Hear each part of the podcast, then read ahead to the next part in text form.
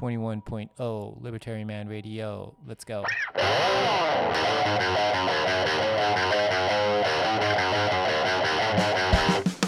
In the long run, we're all dead.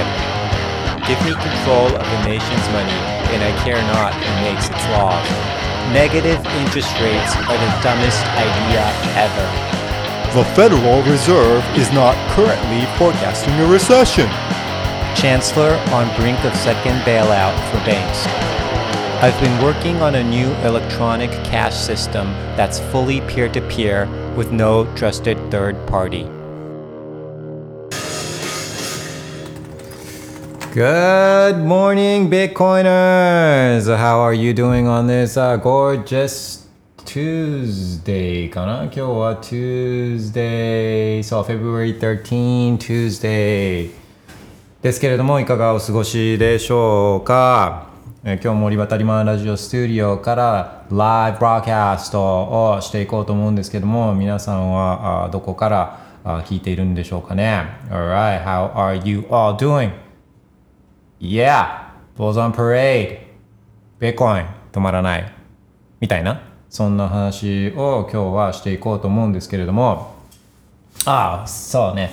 えーインフォグラフィックスも本当ベーコンが止まらないとうんなかなか見栄えのいいインフォグラフィックができたりするんで、えーまずそれらをスペースのツイートの下に貼っていこうと思うんですね。で、まあ、それらを見ながらそれらを見ながらあ話を進めていくのがいつものリバタリマンラジオのやり方ですけどこんな話したいとかあこんな質問があるんだけどみたいなそういうのがあれば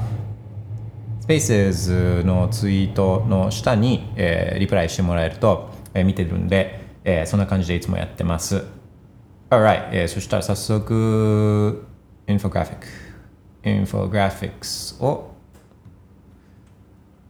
えードロップしていきましょうかね。OK、えー、Spaces のツイートの下にこれを、えー、ベーコイン、coin price on this ですね。そうだ、50K で、50K 以上でクローズしたかなと思ってたら、まあ今日はギリギリ 50K は届いてなかったみたいですね。この UTC0 時時点では。えーまあでももうもはや 50K ですよね。49.938K ですもんね。49,938ドル。あだからまあほぼほぼ 50K みたいな、まあまあそんなもんですよね。50K ね。で、50K は、あ一番最初に 50K にベッコインが行ったのは2021年なんで2021年ねなので、まあ、そういう意味で1233年ぶりみたいな、まあ、そんなレンジですよねだからまあおおかえりおかえりなさい価格ではあるんですけど、まあ、3年ぶりとか2年空けてなんで、えー結構久しぶりっていうか、まあ、そんな感じですよねでまあ、その間、JPY は USD に対して、まあ、かなり減価をしているので、円安ですね。円安してるんで、えー円建てで見ると、あれも ATH なんでしたっけ？とか、かそんなような感じなんですよね。うん、まあ本当だからベッコインって、ベッコインを中、ベッコインっていうのは変わらない？もう2100万っていう、まあ、ベッコイン、1ベッコインは常に1ベッコインだけど、えーまあ、USD とか JPY とか法定通貨は中央銀行と国がするんでね、国がするんで、必ずしも 1JPY イコール 1JPY じゃないんですよね。えー分母が増えていくから、分母が増えていくから。で、まあ、それなんかは本当ベッコイン中心に見ていると、まあ、ベッコインっていう目印、こう目印っていうか、何ていうんですか、ルーラー、あのー定規、定規。定規の長さが常に変わってたら、もう測れないじゃないですか、物事って。で、それが法定通貨なんですね。法定通貨はもう定規が、もうメモリがもう常にこう増えたり、まあ、ほぼ増える方向。たまに減ったりとかするから、あ物事を測ること無理なんですよね。そんな、そんなルーラーっていうか、えーも物差しだと。だベッコインっていう2100万っていうのがもう決まっている、まあこれで初めて物差し、価値の尺度のこの物差しができて、そしたらいろんなことがもう、まあ、すごいクリアに分かるようになってくるんですね。で、例えばだから、USDJPY みたいなね。そういう話も、まあ、USDJPY だけ見てるとあまあ円高になった円安になったり、まあ、USD も増えたり減ったりとかしてるし JPY も増えたり減ったりとかしてるからちょっとよくわかんないんですけどでもベッコインっていう定規で見ればこの決まったルーラーね。決まったメモリが決まったルーラーで見ればあえ何？こう USD だとまだ 50K でお帰りなさい価格でまだアータイムハイはね USD のアータイムハイは6万ドルとかだから6万ドル台なんで。えでもなんか JPY でもうアータイムハイしてるんだけどこえこれってえなんで？みたいなのがすごいクリアに分かりません？分かるんですよね？ああこれってじゃあその間に JPY ってそれだけ価値が下がったっていうことなんだっていうのが、まあ、すごい強烈にですね強烈に感じるというか強烈にそれそのシグナルをあの拾えると思うんですよ。ベッコインっていうこの決まった定規で見ることができればね。でその決まった定規定規っていうのはルーラーっていうのは価値の尺度っていうのはもうベッコインしかないんで本当に。ベッコインしかないんで。ああだからベッコイン、うん、止まらないのはまあいろいろ理由があるんですよ。あまあ、その人一つは人類史上最も重要な発明の一つ、えー、とかまあ別の言い方すれば人類史上最も優れたお金の形、えー、じゃないですか。で,、まあ、でさらにまた違う言い方をすれば、まあ、唯一のこの変わらない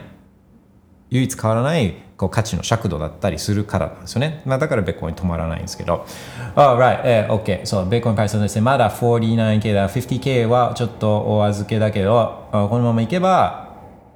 うん、もしかしたら明日っていうような話が次のインフォグラフィックスね。次のインフォグラフィック。あ、どんどんいきますよ。本当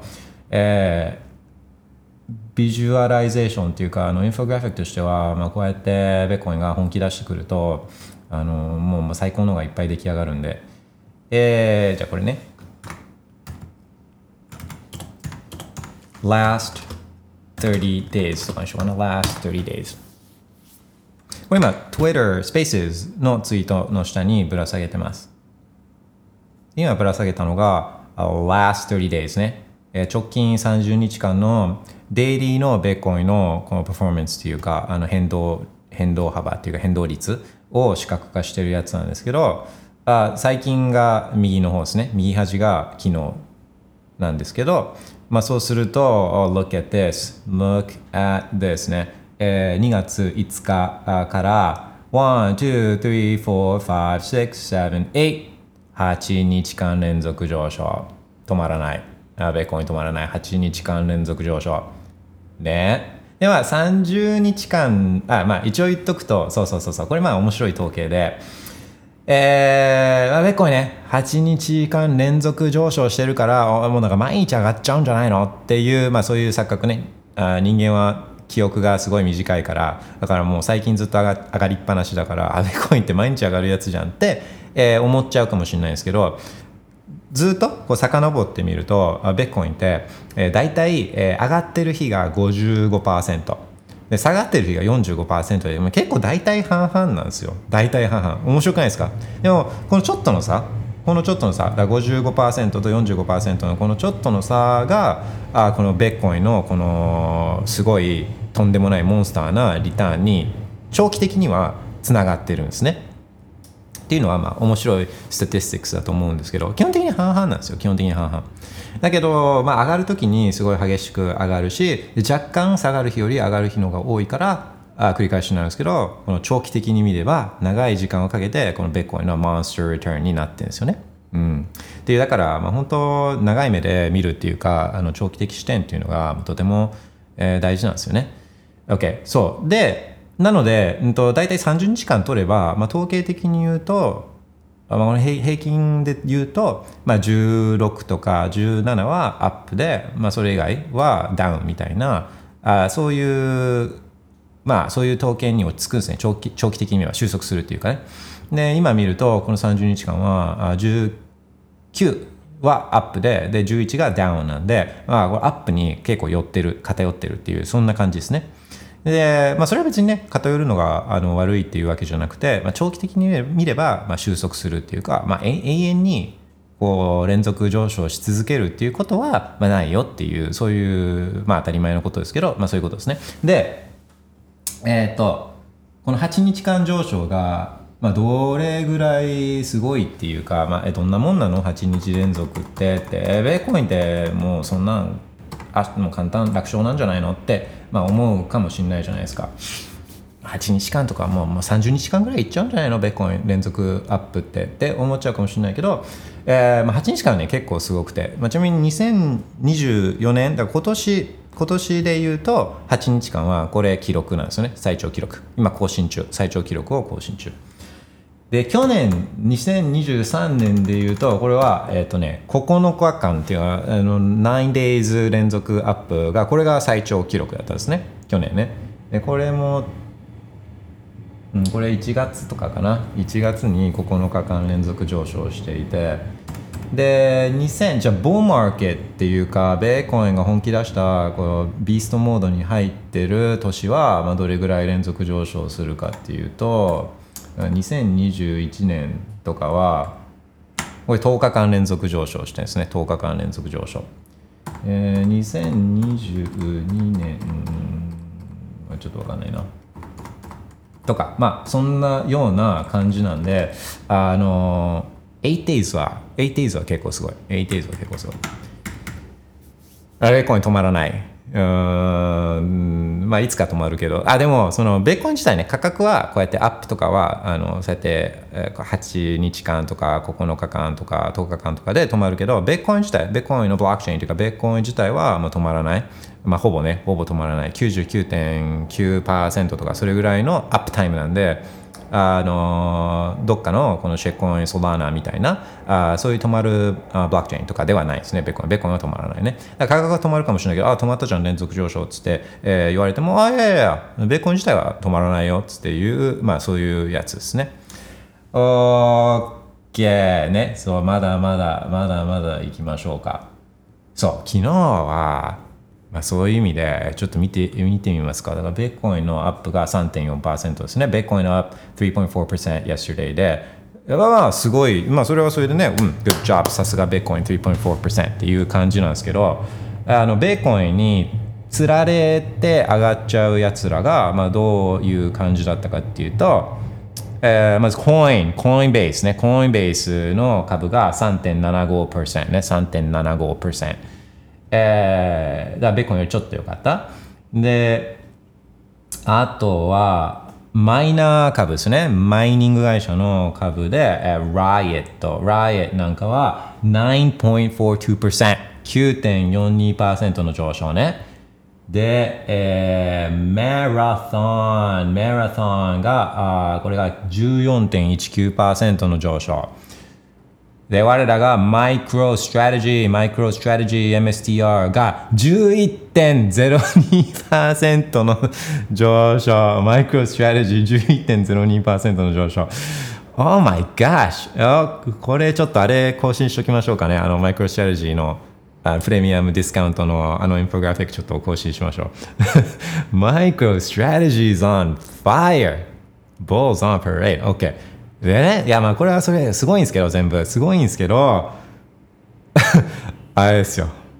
もうびっくりしちゃうのが ARM ね。ARM これはベッコイン銘柄っていうよりはあの、まあ、自分が、まあ、株もしベッコインとかそういうのが全然なければ、まあ、あの株しか買うものがないから、まあ、じゃあ株の中だったらあこういう株だ自分買うかなっていうやつで、まあ、結構好きだ好きなのが、まあ、ARM 何回か紹介してると思うんですけど、えっと、ARM 紹介ちょっと喋ってちょっと紹介しているのが、エピソード、リバタリマラジオ、エピソード No.50 ね、記念すべきアニバーサリー50回目特集の時に、アームパンプについてちょっと話したと思うんですよ。で、1日で40何パーセントぐらい、まあ、つい、つい先日ですね、2, 2月8日とかだから、まあ、つい先日、あの1日で30何パーセントとか上がっ、40%とかあの上がったんですけど、アームね。ARM はチップ会社ですね。CPU とか、まあ、世界一の CPU を作ってる、会社ですね。例えば、あの Apple シリコンなんか、あの Apple の MacBook とか、あと iPhone とかに入ってる CPU とかは、これ ARM の、あ ARM 自体はチップを作ってるんじゃなくて、そのデザインの、この設計のあプラットフォームっていうか、そういう IP を、IP をあのうまあライセンスしたりしてるところなんですね。だからまあ、あの、チャリンチャリンビジネスというか、まあ、全てのこういう IT ギャジェガジェットというか、あの、えースマホとかパソコンとか、まあ、IoT デバイスとかあの車とかそういうのには、まあ、CPU が入ってるじゃないですか。でこれらの、まあ、半分以上は今も ARM テクノロジー ARM のデザインをこう使ってるんですね。でこれらのチップが、まあ、作られるたんびに ARM にはチャリンチャリンとお金が入ってくるっていう、まあ、もうとんでもないモンスターモデモデルで、まあ、ARM 自体もあの、まあまあ、せだからそういう意味で世界最高のチップを作っていて、まあ、チップ作ってるわけじゃないけどそのデザインのライセンスを持っていてでまあいいいい会社っていうか、あのまあまあ、いい会社なんですよね。ちゃんとプーフ・オブ・ワークしてるっていうか、まあ、あのプロダクト持ってるっていうかね。あの、まあ、いい会社ではあるんですけどあの、まあ、ソフトバンクがもともと上場アームしてたけどソフトバンクが全部買ってででリストして。でまた去年ですね。去年 IPO してるんですよね。で IPO 価格が52ドルとか、まあ、それぐらい？50何ドルとか、まあ、それぐらいだったんですけど、あのー今、まあ、いくらかっていうと今148ドル97セントだからまあ多分数ヶ月とかの間での3倍になってるんですよね ARM ね。で昨日そうだ2月8日に ARM パンプして、えーちょっと話したと思うんですけどまた昨日1日で29.3%の上昇。Oh my gosh. えー、ARM ね。で、まあ、もうシェッ、シェッコイン、あシェッコインみたいな、そんな値動きを、まあ、ARM してるわけですけど、えっ、と、これはあれですね、シェッコインと似てるところといえば、あれもう一つあるのは、これインサイダーっていうか、ソフトバンクが、まだ9割持ってるんで、ロックアップされててまだ売れ売れてない株をあの9割ぐらいソフトバンク持ってるんで、この要は流通してる、えーこの株っていうのがすごい少ないんですね、全体の発行量に対して。で、このロックアップが切れるのが、まあ、本当シェッコインみたいじゃないですか、ロックアップが切れるとかっつって。でロックアップが切れるのが、あ3月あ15とかかな、えっ、と、うん、ちょっと調べてみようかな。出てくるかな。Arm, Stock, Lock, Up, Soft, Bank, March. うん、出てくるかな。あちょっとすぐ出てこないですけど、多分3月15とかだと思うんですね。3月15とかにサーフバンクのロックアップが、あのまあ、解除されるんで、うん、まあ売るでしょうっていう感じなんですよね。そのその3倍も上がってたらね。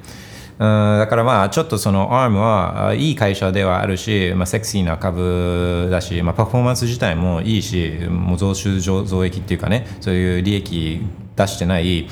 スタートアップのシェックコイン株とは全然違うんで ARM 自体はすごいいい会社なんですけどあの、まあ、そういったロックアップもあるとかっていうのとあと数ヶ月間で3倍上がっちゃってるとかっていうのとかもあったりするんで、まあ、これからはちょっと注意っていうのは、まあ、自分も思ってるんで自分もちょっと注意しなきゃっていうのは思ってるんであのまあまあそんなやつですね。OK だけどそうそう今の話のポイントは何だったかっていうといやベッコインすごいんですけどベッコインにこう集まってる、まあ、群がってるっていうかベッコインにつられて、ね、動くような、まあ、そういう株たちそういう株たちがあの、まあ、今アウトフォームしてるっていうかあのベッコンよりも上昇してるっていうやつですねっていうやつですね。でまあそれをねどう考えればいいかっていう話もまああのあるんですけどあのまあでもその前にそのあじゃあ価格？ベコインの価格上がっててでまあまあ正直嬉しいと思うんですよね。あの自分も嬉しいしそれは。でもなんかほらあの中にはそのいや価格のことばっかり言ってて結局お前ら結局お前らあの法定通貨建てでしか見てないじゃないかとか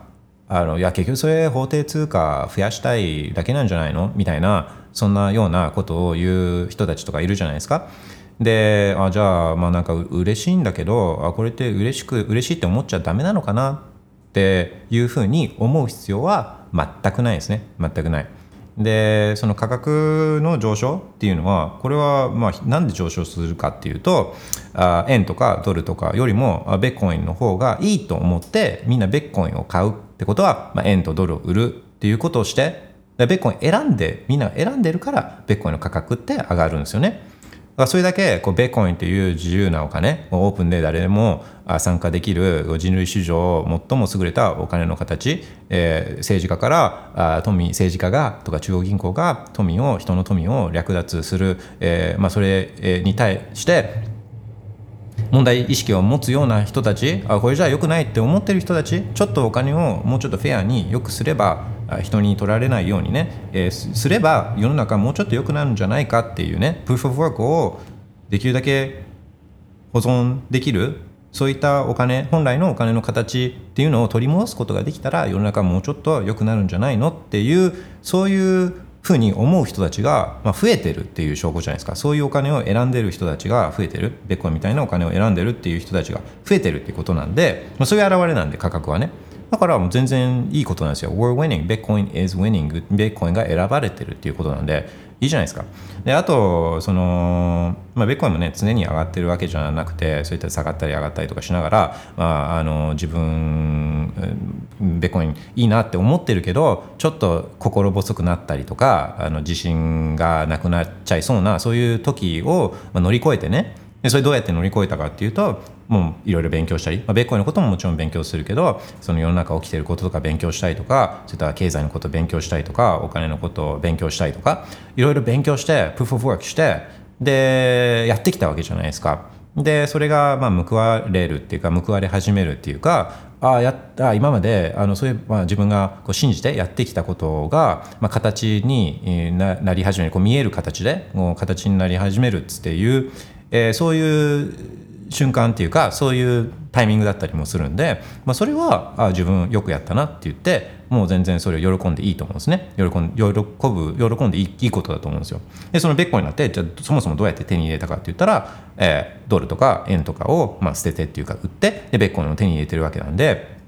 そのドルとか円ってどうやって獲得したかっていうと働いて獲得したわけじゃないですか。プルフ・オブ・ワークして。だからプルフ・オブ・ワークして得たベッコインがより支持はじ支持され始めてるっていうことなんで、まあ、これはもう最高じゃないですか。だからそれは全然喜んでいいんですよね。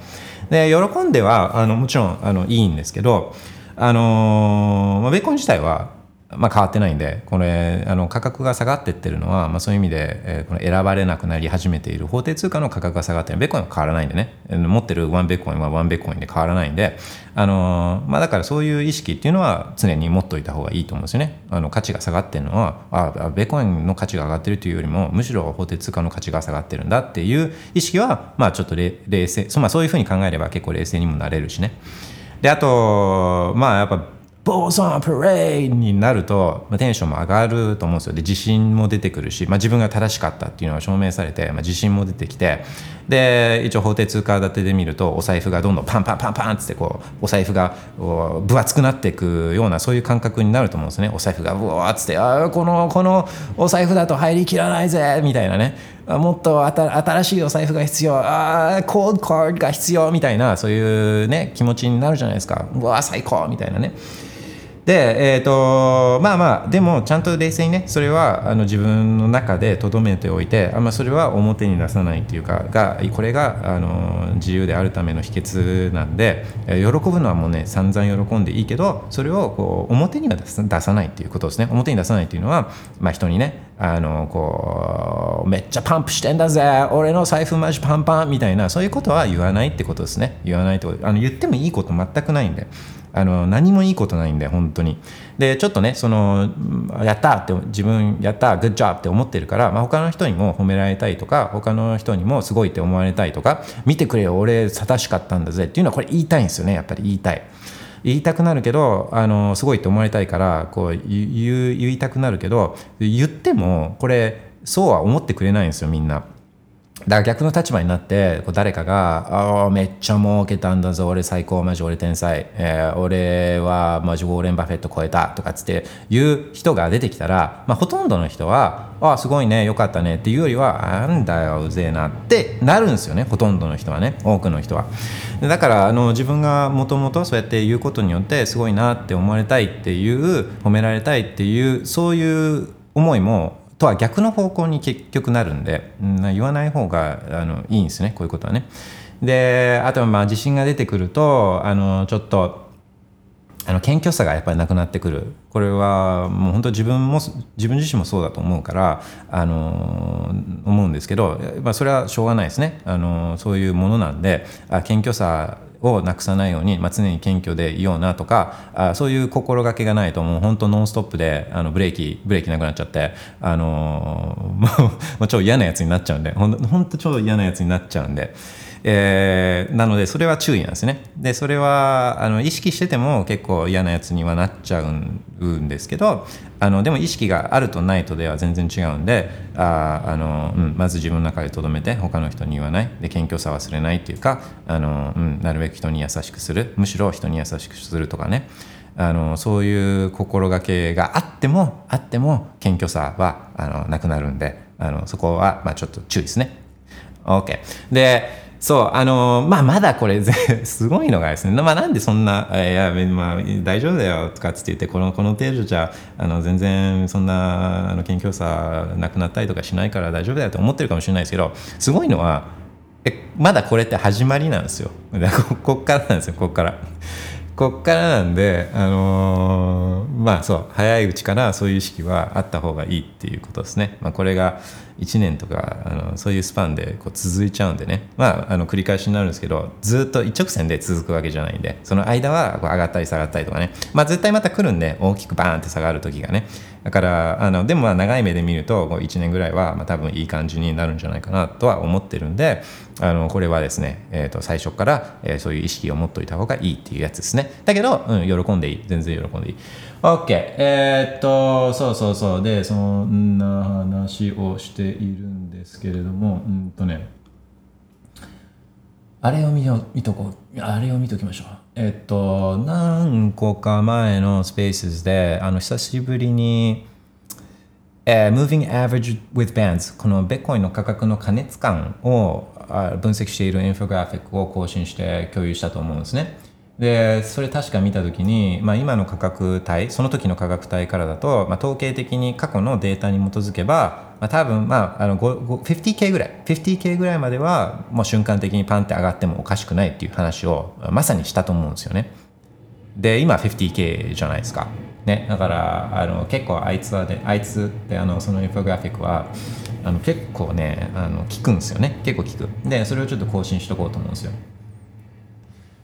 えー、っと、これを更新して、で、更新している間に、えー、 notification チェックします。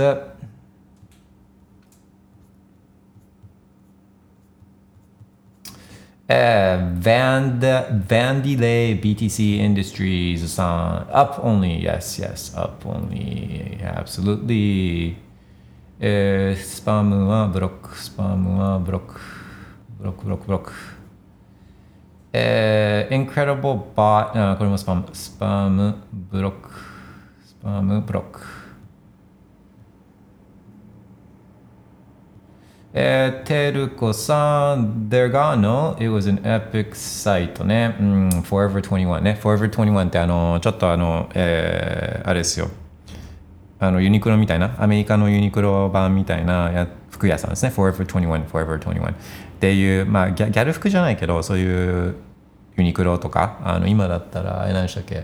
あのまあ、ザラとかっていうよりは、まあ、そういうやつですね。そういうやつ。そういうブランドがあって Forever 21ね。だからあの永遠に21ってまあそれはもちろんその多分永遠の21歳みたいな多分そういうことだだとは思うんですけどあのそれとまあベッコインじゃないですか。だからあの結構自分は そうそう。あれ見た時にはあれはマイクロストラテジーよりもあの早い古参な Bitcoin company だったんじゃないかなって、まあ、思ったりあのしてるんですけど。そうそう Forever 21ね。えー、っ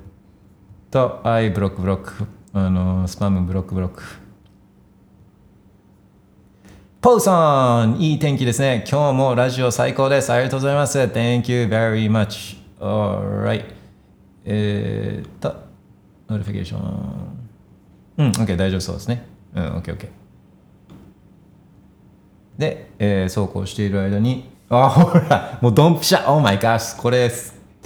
これすげえなあこれちょっとアップしますねえー、Moving Average Analysis with Bands holy smokes, holy smokes. Right on the money. ね、right on the money. これちょっと見てください、これ。これすげえな。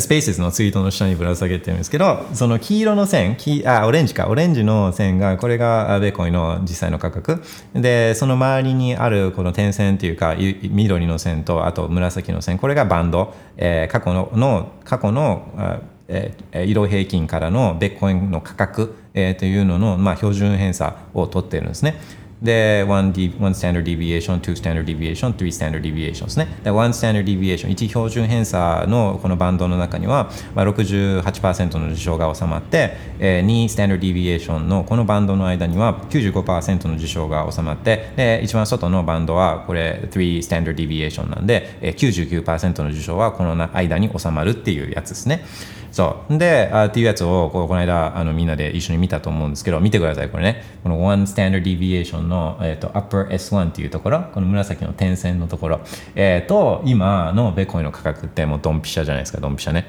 そう。でだからなのでまあこれは結構だからそういう意味で、えー、過去の統計過去の統計とか過去のデータに基づくと結構加熱している価格っていうそういうことそういうことを、まあ、あの意味をしているものなんですね。でももちろん加熱がここで収まらずにこれよりも上に行くことは、まあ、あるんですよ。あるんですよ。で過去何回か行ってるとは思うんですけど、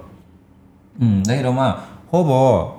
ほぼ100%に近い形でこの外の惑星の中にはまあ収まるんで、まあ、そういうものなんで過去過去のデータに基づけばですよ。過去のデータに基づけばね。だからこっからさらにバーンっつってこう上がりまくったとしても瞬間風速的にいけるところっていうのは過去の統計的統計によると、まあ、いけるところはまあこっからだと 50, 50K 後半。であともうもうめめちゃくちゃイレギュラーな事象としてはあまあ 60K とかね。60K のちょい先ぐらいまではまあすごいイレギュラーな事象だけど、まあ、まあ過去のデータに基づけばあ起きてもうんまあ、起きる可能性はあるっていうようなそんな感じですね。でもまあそれは、えー、どんどん確率としてはさ低低く低くなってくるんで、まあ、低くなってくるんで、うんと、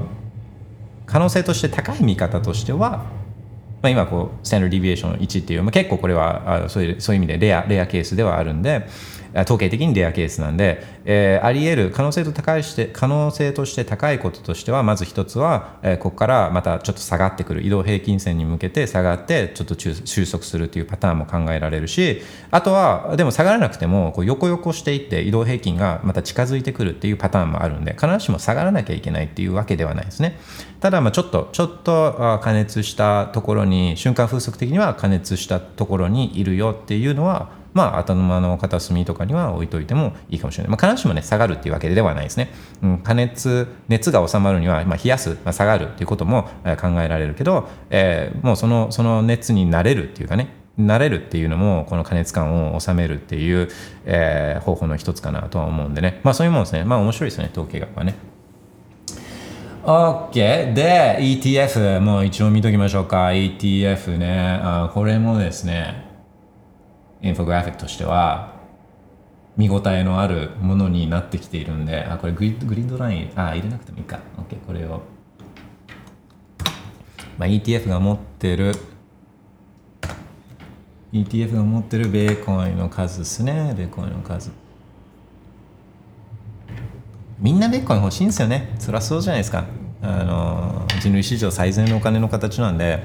ベーコイン欲しくない人なんていないですよ。これは結構大事な話で、でシェッコインとかあやる人たち、まあ、いるわけじゃないですか。まあ、シェッコインやる人たちっていうのは、あシェッコインって何かっていうとあれですね、イー t リアムとかソラーナーとか、まあ、ベーコン以外のこうどっかチームが何もないところからお金というかトークンをプルルツって発行して、まあ、それをこう情弱に売りつけるっていうのがまあシェッコイン、自分の中でのシェッコイン定義ですけど、あのそういったことをやる人たちって、何が目的かっていうと99.9%の人たちはお金持ちになりたいというかお金が欲しいからそれやるんですよね。じゃあそのシェッコインプロジェクトでシェッコイン作ったら、まあ、その人たちはそのシェッコインをずっと握ってるかっていうともともとお金持ちになりたいからやってるんで、そのシェッコイン売るんですよね自分のシェ作ったシェッコインの価値は本人が一番分かってるんでえーそんなものを持っててもその本人は目的を達成してないわけですよ。お金持ちになるっていう目的達成してないんで、まあ、これ売るんですね。でこれ売って何を手に入れるかっていうとまあ、まずは USD とか JPY とかあのどっかのタワーマンションとかランボルギーニとかえそういうのを得た後は、まあ、それもまあ限度があるじゃないですか、まあ、買ってももうもうちょっともうマンション持ってるしランボルギーニも持ってるし JPY も USD も持ってるしアップル株も持ってるし S&P とかナスダックとかも買ったしでもこれらより自分の富ね自分が得たお金シェッコイン売って得たお金を富富を保全してくれるのはもうベッコインっていうのは分かってるから結局このシェッコイン売ってベッコイン買うんですよねこの人たちは最終的にはね。だからみんなベッコイン買うんでうん。まあ、だからシェッコインとか瞬間風速的にこのシェッコインに手出したい気持ちはあの分かるし、まあまあ、自分の中では ARM もあのマイナー株もあのそういう意味でシェッコインなんですよ。シェッコイン、うん、だけどあのそうあまあそういう意識っていうのはああってもいいかもしれないですね。みんなみんなベッコインを結局欲しいんだっていう。だから自分が買ってるこのシェッコインとかこのシェッコイン株株式っていうのはあの結局どっかでベッコインに変えないとあ置いてかれちゃうんだなみたいなのはあのまあそういう考えは、まあ、自分は持ってるんですね。そういうそういう考えをね。OK えーっとこれはあーベーコン ETF ベーコン ETF これもどうですか？えーっと今データが溜まってきてるんで2月1日からのデータが溜まってきてるんでで今13日までこうデータがあるんですけどほらもうちょっと最初は微増だったけどこの全体の棒グラフもちょっと右肩上がりに増えてきてるじゃないですか。で今ちなみに全体で、えーベコインスパベコイン ETF たちが持ってるベコインが68万ね。68万。持ってて、まあ、このトレンドはすごいですよね。GBTC が、うん、相変わらず減ってこの IBE と FPTC が増えてるっていうこれはもう明らかなトレンドなんでねこれ無視できないですよね。これは無視できないね。まあ引き続きこれは見ていきたいですね。うーんもうどんどんどんどん更新できちゃう、えー何更新しようかな次。えーっとあれみたいな。他のアセットクラスと比較しているインフォグラフィック。あれ更新しましょうか。ね。あれ更新しましょう。いい感じにあれもなってるんじゃないかな。あとマーケットキャップとか。マーケットキャップのやつも更新しましょうか。他のアセットとベーコインのマーケットキャップをこあの比較してるインフォグラフィックもあれもちょっと後でこうあの更新しましょう。え notification チェックします。あさあトル中川さんあちょっと待ってくださいおっと設定設定ミスった設定ミスった設定ミスった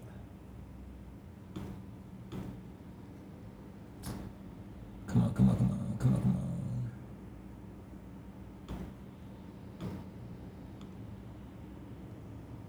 Come on. Come on, baby. Alright, OK. さあ、トル中川さん。Forever 21は古参ベッコインだったんですね。いや、あって、そうっすよ。Forever 21って言っちゃってますもんね。うん、Forever 21言っちゃってるんで、これはまあ古参ベッコイの確定だと思うんですよね。うん。だから、服をいっぱい売って、それで、まあ、プルフォーワークして、ベッコイン買って、えーもう引退したんじゃないですかね。Forever 21ね。OK、えー JPN Ledger さん、うん、good question. Curious what is at Shibuya Crossing now? あ渋谷のあの交差点のところの、あの、こう宣伝、宣伝の、宣伝、あなんていうんでしたっけ、ビルボードね。ビルボードには、あの、今何が載ってるんだろうって。まあ、過去には、あの、ローラーの、ローラー、ローラー、ああの、あの、綺麗なタレントのローラーが DMM ベットコインのね、DMM ベットコインの、あの、その宣伝のビルボードが、あの、ちょうど、ツタヤ川、あのこのあの交差点渋谷の交差点をスクランブル交差点を渡ったところの蔦屋側にあのあったんですよね DMM ビットコインの。でその隣に、えー、とその Forever 21 Forever 21のこの店のこの看板がバーンって見えててだからもう本当になんかそれだけ見ると本当ベッコイン一色の渋谷のスクランブル交差点なんですけど今じゃ渋谷の交差点のそういうビルボードがどうなってるかっていうのは、まあ、それは確かに気になるんですね。であれ確かあの TSUTAYA のあの電光掲示板のところはお金出せばあのこの出せるんですよね文字をね。文字出せるんですよね。えっ、ー、とと「サトシ愛してる」とかなんかそういうのをこの出せるんですよね。だからまあまあちょっと儲かったベッコインであの稼いだ人がちょっとベッコイン関連のを流すっていうのはまあこれは今後出てくる可能性というか出てきてもおかしくないですよね。OKOKOKOKOKOKOK したらインフォグラフィックを今更新しているので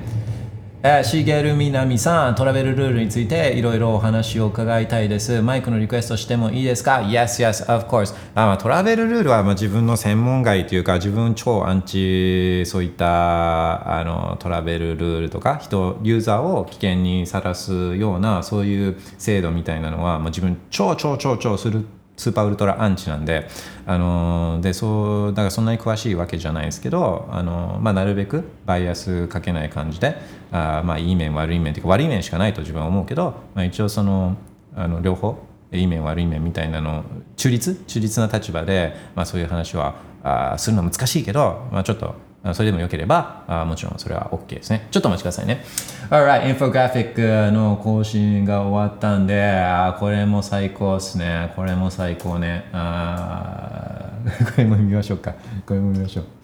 えー、ちょっと待ってくださいね。えー、Bitcoin versus other assets.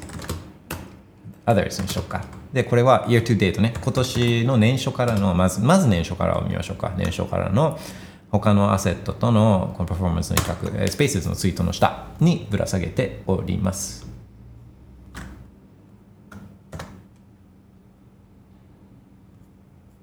あれ？嘘間違えちゃった。違うところにあげちゃったかも。あ、やばい。あ、これやばい。全然違うところにやっちゃったかも。えっ、ー、と、あ、まあいっか。あ、でもよくないな。えー、これをコピーリンク。スペースのツイートに行って、スペースのツイートの下にぶら下げるというそういう作業ですね。OK。えっ、ー、と、Bitcoin vs others。BAM。これもね、見応え出てきましたね。見応え出てきましたね。えー、比べてるのは、ベーコイン、あと日経、あとナスダック、S&P、ゴールド、で、テスラですね、テスラね。で、見ると、バババババババーンと、ベーコイン抜けて、上に、上に、上方向に抜けてるっていうやつですね。まあ、日経ね、日経10.3%だけど、まあ、これは秘密っていうか、あのからくりみたいなのは、ちょっと次のインフォグラフィックでわかるんで、まあ、それをちょっと見ましょうっていう感じなんですけど、あ見てください、ベーコイン18.2%。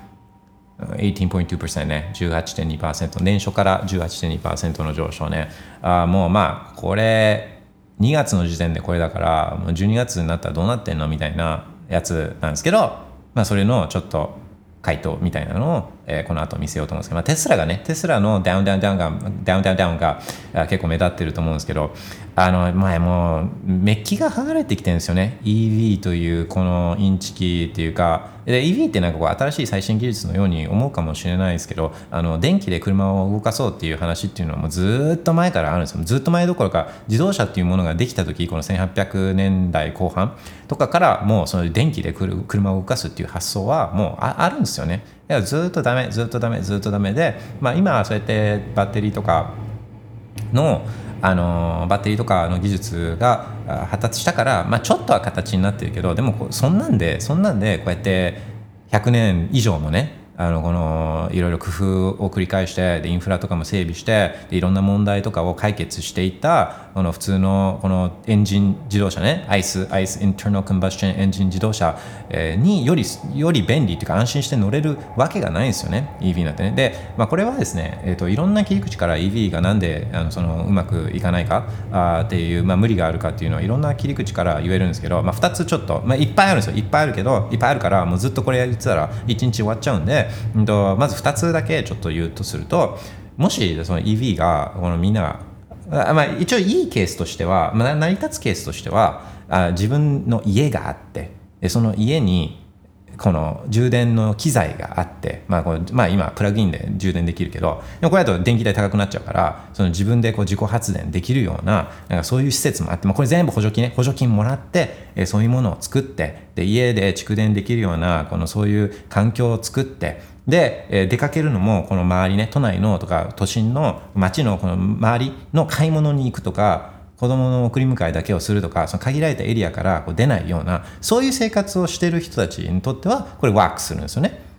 だけどそういう人たちがどれだけいるのって、まあ、少数派っていうかそんな,、ま、そんなあの少ないんですよね。でしかも補助金でがあって初めて成り立つことなんで、まあ、どんだけの人が自分でお金出さなきゃいけなかったらそういった施設を自分の家にこう作るかっていうと、まあ、ほとんどの人はやらないわけですよね。で自分のお金でやる人たちが好きにやるのはこれ全然いいんですよ。それは別に誰も止めてないんで。その電池自動車に乗りたいんだったら自分の金で乗れやっていう話なんですよね。でもこれもあの、まあ、テスラもそうだけど補助金ジャブジャブもらってやっとなんとか今までやってきたけどこのメッキが剥がれてるっていう話なんですよね。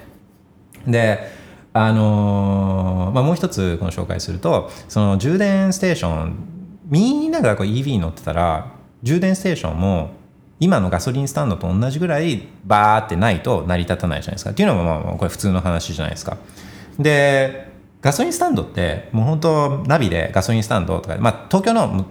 都内のど真ん中じゃなくて普通にちょっと離れたところであのこのガソリンスタンドってやるともうそこら中ガソリンスタンドなんですよ。そこら中。そこら中もうもうちょっと走ればガソリンスタンドがそこら中にあるんですよね。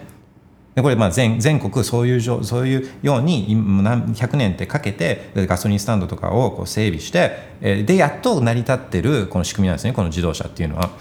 でだからまあ普通に、えーまあ、ちょっとねその田舎の方に行くとでガソリンが少なくなってくるとああちょっと焦ってくるみたいなのあるけどまあでもちゃんとあのあんま値段とかあケチらずにこのこうストップガソリンスタンドがあったらそこで給油っていうのを繰り返せば、まあ、去年も日本どこでも行けるんですよね。車だったら。でもそこら中にガソリンスタンドがあるから。でもう全部ガソリンスタンドガソリン車を EV があの全部こうそれ取り替えるんだとすると同じぐらいこう充電ステーションがないと成り立たないじゃないです成り立たないじゃないですか単純な話ねでしかもガソリン車だったら車でバーッつって行ってで満タンにするのもまあ2分ぐらいで満タンにできるじゃないですか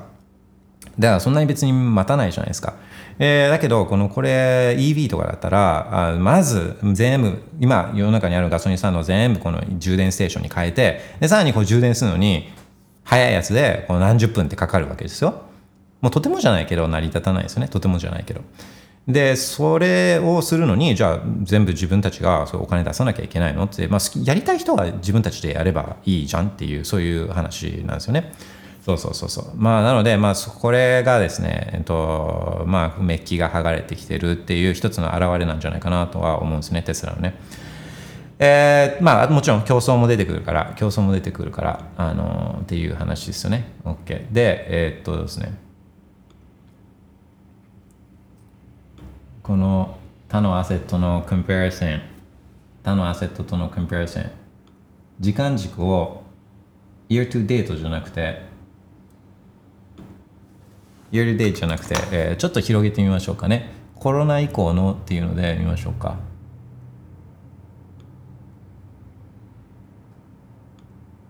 あーうわーこれすごいこの瞬間を自分は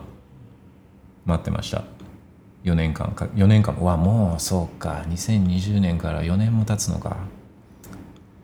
4年越しにこれがちょっと見られるっていうのは結構4年も経つのか。あーすごいな。そうだね。4年前皆さん何やってましたかね？もう自分はこれを見た瞬間もう何を自分がやってたかっていうのが強烈に分かってしまって、まあ、それでちょっとショックを受けてるんですけど自分4年前もこれ見て これ作ってるというかこれ見てるんですよね。うん、4年前もベッコイのことをなんか考えてたんだなっていうのはちょっと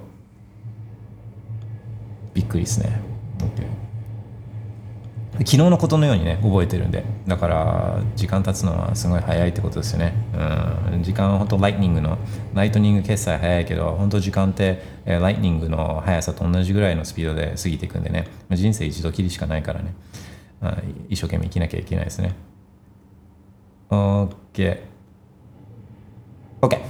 これを共有しますね。Alright これすごいですよ。Bitcoin versus other the、えー、post COVID コロナ以降ですね、コロナ以降。これ見てくださいよ、見てくださいよ、これ。ねえ、これ、ついにっすよ、ついにベーコイン、テスラ抜いたってやつですね。ついにテスラ抜いた。うん。えーコロナ以降、だから2020年以降だと、このベッコインのリターンは、えー、594%ね、もう約600%。600%って7倍なんで7倍。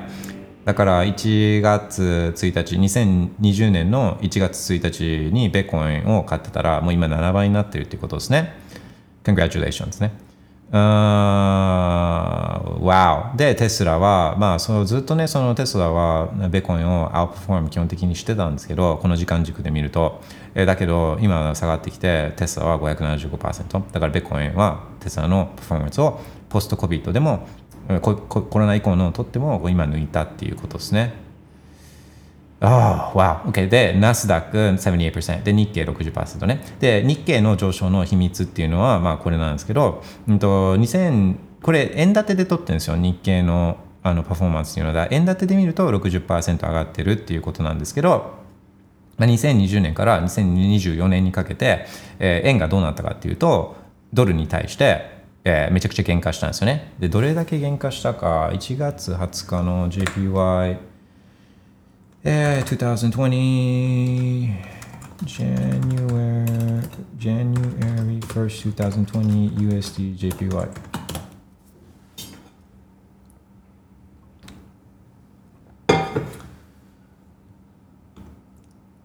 2020年の1月1日の USDJPY 価格はうん108.73だったんですよ。108.73円ね。で、今が150 149.47円。149.47割ることの108.73で、えー、37%ね、37%の、まあ、そういう意味でこう下落をしているんで、これこれ割り戻さなきゃいけないですね。この日経の上昇っていうのは。で日経の上昇が60%だから、うん、とこれを1.37で割り戻すと、うん、わずか16%の上昇というそういうことになるわけですね。うん、16%の上昇ね日経ねだから日経のこの60%の上昇は、まあ、けほとんどはこのほとんどは円安っていうことが言えるんですよね。16%だったらあのゴールドゴールドのよりもこの上昇率としては低いんで、まあ、だから日経まあ、そういうことはあれなんですよね。テレビのあの WBS とかそういうニュースとかは教えてくれないんで、に日経価格、えーバブル以降、記録を更新、高値を更新中とかね、言うけど、いや、それは円はどうなってるんですかっていう話ですよね。だからちょっと一言、時間もそんなかかんないじゃないですか。10秒それに加えて、しかしその間、円はドルに対して30何パーセント下落しているんで、それを反映した日経の上昇率はえー16%になりますとか、ね別にそれ、それ付け加えることってニュースキャスターの人もできるじゃないですか。そうすべきじゃないですか。だからななんでそれをしないのかっていうのは、えーそうですね、言い訳はできないですよね。言い訳はできないと思うんですよね。OK ね、すごいね。で、まあ、最後それを閉じる、締め、締めですよね、締め。えーこれじゃあ締められないですね。まあ、2020年以降のパフォーマンスも、これは、それはすごいんですけど、ベーコンね。うんとこれは締めじゃないね。これは締めの前の、えー赤だしみたいな、あの、お味噌汁みたいな、そういうやつですよね。締めはちゃんと、えー甘味で、甘味で締めたいんで、えーこれですよ、これ。これこれあでもな甘味じゃないな。これはもうなんかこう飲んだ後のあのーラーメンみたいなあそういうやつですね。飲んだ後のラーメンで締めましょう、えー、ビットコン versus others since 2012ね2012バシ。はい。これ見たらあもう以上ってやつですね。はい。もうあの他の言う他に言うことは他に言葉は必要ないっていうやつですね。これ見れば一発ってやつで、うん、2012年以降のリターンをこう出すと あベーコン1000万パーセント。1005万6590%の上昇。ああ1000万パーセントって何よ。ああはいテスラ。あこれもすごいですけどね。9781%ナスダック512%日経347% S&P299% ゴールド23%ね。うーん。でこれなんで2012年取ってるかっていうとこれまあケチつけたくケチつけられたくないから2012に取ってるんですね。2011とかから取ればあのもっと上昇率は高くなるんですけど、まあ、2011で変えたかっていう話もあったりするじゃないですか。で2012これはねこの取ってるのは多分1ドルとかにもあのベッコインがなってるその数セントのね、ベーコインなんか取っても、ちょっとまあそれはデータを選んでるような、チェリーピッキングしてるようなって言われても、まあしょ言われるのが嫌だから、だからいや、2012年だったら、まあ、買ってた人も、普通に買ってた人もいるでしょっていう、あそういうことも含めて、2012から自分取ってるんですね。うん。で、何これ、ベーコン、えーこのまままたさらになんか上に行きそうな、そんな形 してしてるじゃないですか、このね。Oh my gosh, ベーコン。ああ、beautiful. OK。えー、ノリフィケーションチェックします。Uh, R8 さん、uh, Bitcoin is the hardest proof of work crypto crypto coin to migrate to quantum resistant. That's the biggest threat for consensus trust based in the short future. In short future, right, sir? In the short future, well, no, you gotta tell me first of all. You know, let, show me what's gonna happen in the near future with these quantum technologies. You, know, you should be able to show me でしょだからそのクワンタムの脅威があるんだったらしかも直近でそういうことが起きるっていうんだったらもう見せられるはずじゃないですかこういうことが起きるよっていうそういうあの理屈上のことじゃなくてね理屈上のことじゃなくてでそれをそれをあのいやまあこれがそう軽視すべき問題とは全く思わないし、えーまあ、今からそれ考えていくことだとは思うんですけど、まあ、その量子コンピューターの量子チップこんだけその演算力がめちゃくちゃ速くなるんだっていうことをがあるんだったら、まあ、それをこうなんか見せられるはずじゃないですか。でもでも何でもね。でもそういうのはないし、まあ、むしろちょっと自分クワンタムの仕組みクワンタムのコンピューターの仕組み、まあ、だってその相対性理論アインシュタインも自分説明できないからその今流行りのこの量子コンピューターとかって自分全く説明できないんですけどでも一応勉強する努力みたいなのはしてるんですよ。この動画見てね解説動画とか見たりとか、まあ、ちょっとその本探して読んでみたりとかするんですけどそれでも分かんないんですですよ。なんか説明できないというか。でもし本当にこれがそういう理論とか理屈を超えてもうもう実用まで来てるっていうんであればただ自分よりもその分野に対して知識がある人たちが多いのはそれ絶対そうだと思うんですけどそういう人たちの中にはまあ、少なくとも自分みたいなね自分みたいなこうやつに対してこう知識がないやつに対してでも分かるなんとなくあそういうことなのって分かる形で説明できるはずじゃないですか。本当にこれがもう実用まで来てるんだったら。だからすごい簡単な簡単なバージョンだけどビギナーバージョンでこのあこういう仕組みになってるんだよっていうのをこう説明できるはずなんですけどそういう説明もなんか皆さん見たことありますかっていうとなんかないないんですよね。なんか理屈上はこうなるみたいな話はあるかもしれないけど。それもないしで実際にこのデモデモでこう見せられることもないしってなるとあのでしかも、まあ、ベッコインだけじゃないじゃないですか。うん他の金融システムとか他のこのあのあの他のセキュリティ IT セキュリティだって、まあ、似たような脅威にさらされてるわけなんだからだからなんかこう自分の中ではちょっと分かんないですね、うん、正直。正直なところ分かんない、うん、説明してくださいとか、うん、と見見せてください実際にその脅威をっていう感じですね。まあ自分の知ってる範囲だとあのもうその量子コンピューターが今もうほん今今今今できることよりも、まあ、この先できることが脅威だから、まあ、今で話してもしょうがないっていうのはもちろん分かってるんですけどもうそのビットコインの、えー public key public key からこの private key をこの力技で何回も演算してこの出すっていうことを、まあ、少なくとも今の量子コンピューターは、えー、とできない。し、え今後この先できることあのこの先現実的な範囲内で、えそれができるようになるにも、ま、相当時間がかかるっていうのが、ま、一応自分の今の理解なんで、うん、だからそれは軽視すべきことじゃないけど、まあ、だだから何なのっていう感じなんですよね。でだかだから他の似た他のものも同じ脅威にさらされてたりするのにこのクワントムコンピューターの脅威があるから人類史上最も重最も優れたお金の形を手に入れないという結論にはならないじゃないですか。じゃないですかだってだだ他のものもそうなんだけどだからってこのあクワンタムコンピューターが未来になんなんかすごい脅威になるかもしれないからだから他にそれに対する対策とかを全部無視して全部無視してもうただなるかもしれないっていうだけでその人類史上最も優れたお金の形を手に入れないっていう結論には自分はならないですね。うん、だからあああイーサリアム買おうぜとはもうまならない円買おうぜとかっていうふうにはならない。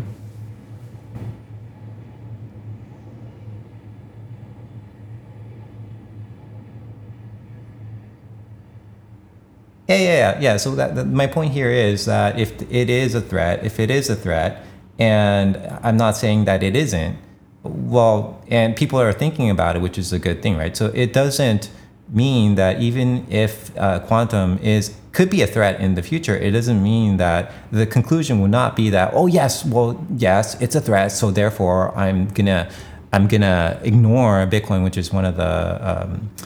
one of the most important inventions human inventions that I'm to ignore that and go into shitcoins or USD or JPY, right? So yes, it's a threat and people are working on it and, and that's great. And when you say that Bitcoin is the um, you know the hardest cryptocurrency to migrate, well, what's making it? And I'm not sure that I understand the reasoning behind it,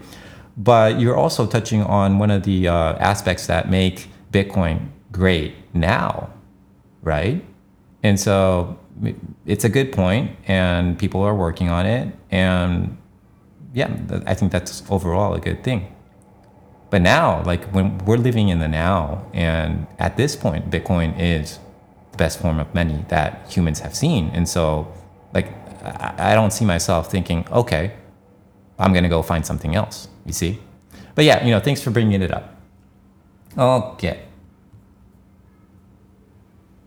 えーっと、おーいやいやいやいや、そうそうだね。だから、Please check University of Tokyo have built a quantum lab with IBM. Yes, yes, yes, yes. Everybody is doing uh, quantum. I understand. Great. So can can you show me? Do you have okay? So R- RA, do you have an example, like a a, a real life video showing what a quantum chip can actually do. And we're not talking like uh, theoretical situations, but something tangible that we can see to realize, oh, wow, you know, like quantum chips are totally different from what we have now. Because from what I know is what, what is currently possible is is nothing close to what we have now, what we what we can do with um, the CPUs and GPUs that we have now. And so if you can show us a tangible example, and I think that'll be great. You know, but you know, thank you, thank you for the input. Okay. えっとではちょっと長くなっちゃったんですけど、あーしみなみさんをお呼びしたいと思うんですが、ちょっとその前に。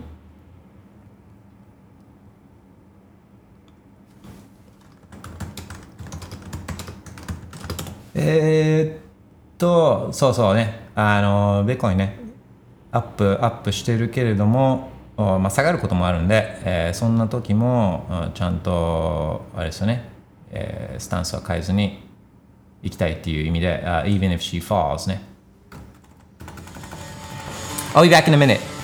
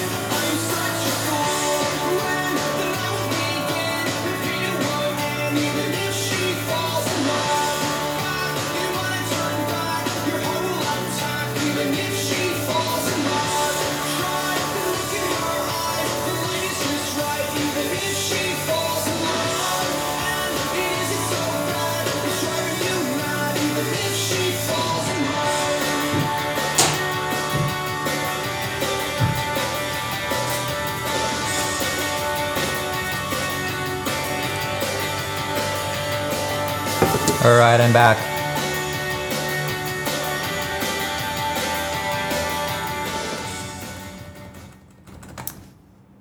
そうね。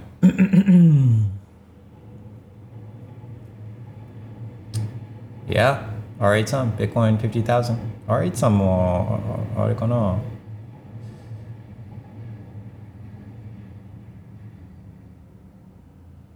Bitcoiner なのかな So what do you are you working to provide quantum resistant solutions for Bitcoin? Is that what you're doing? Alright, son? Okay. ね。では、あー南さんをお呼びしたいと思います。ちょっとお待ちくださいね。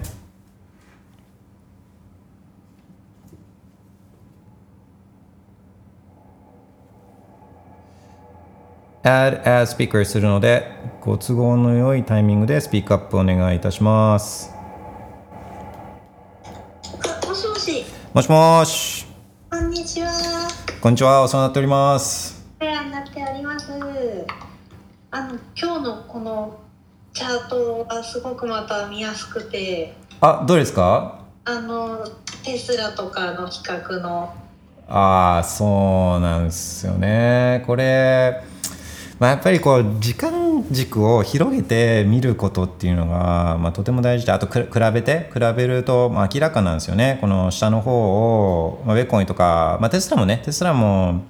あもちろんあのすごすごいっていう、まあ、自分は好き好きじゃないけどでも実際すごいっていうかあの電池自動車自分好きじゃないけどでも電池自動車をこんだけ世の中走らせてるのはテスラが初めてなんであの、まあ、しかもテスラって自動車会社っていうよりはあのまあ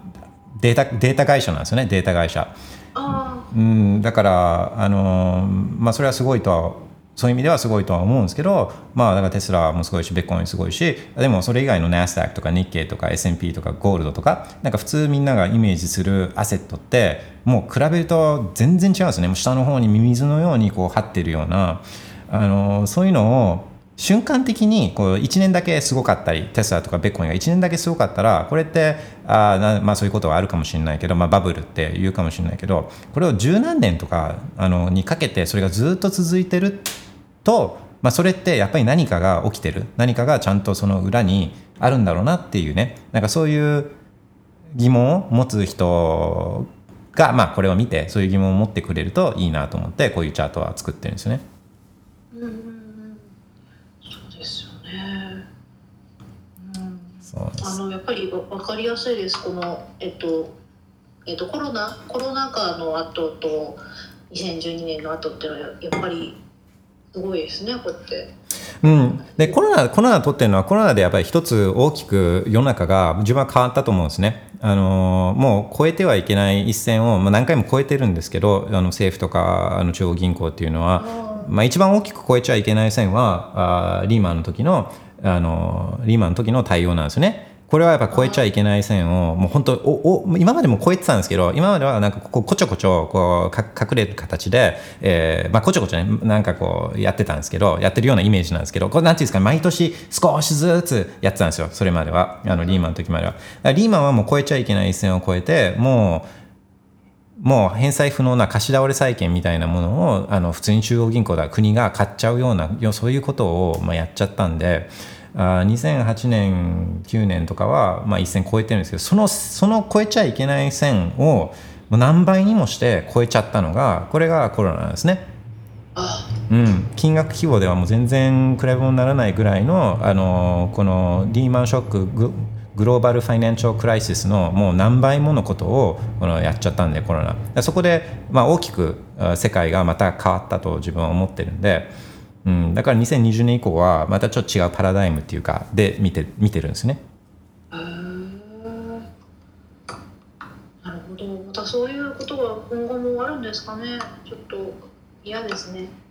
今後あるあるんですよっていうのももう超えちゃいけない線超えちゃうともうやれることっていうのは、まあ、2つなんですけど、うんそれは、まあ、超えちゃいけない線を超えて何をやったかっていうと結局お金を吸ったっていうことなんであの、そのお金を吸った分のお金をこれを減らしていくっていうことがまず一つ本来はやらなきゃいけないことっていうのはあの、まあ、減らすっていうことなんですね。堅実にやるっていうかあのあれですよ。節約生活。政府国とかが節約生活をしなきゃいけないんですよ。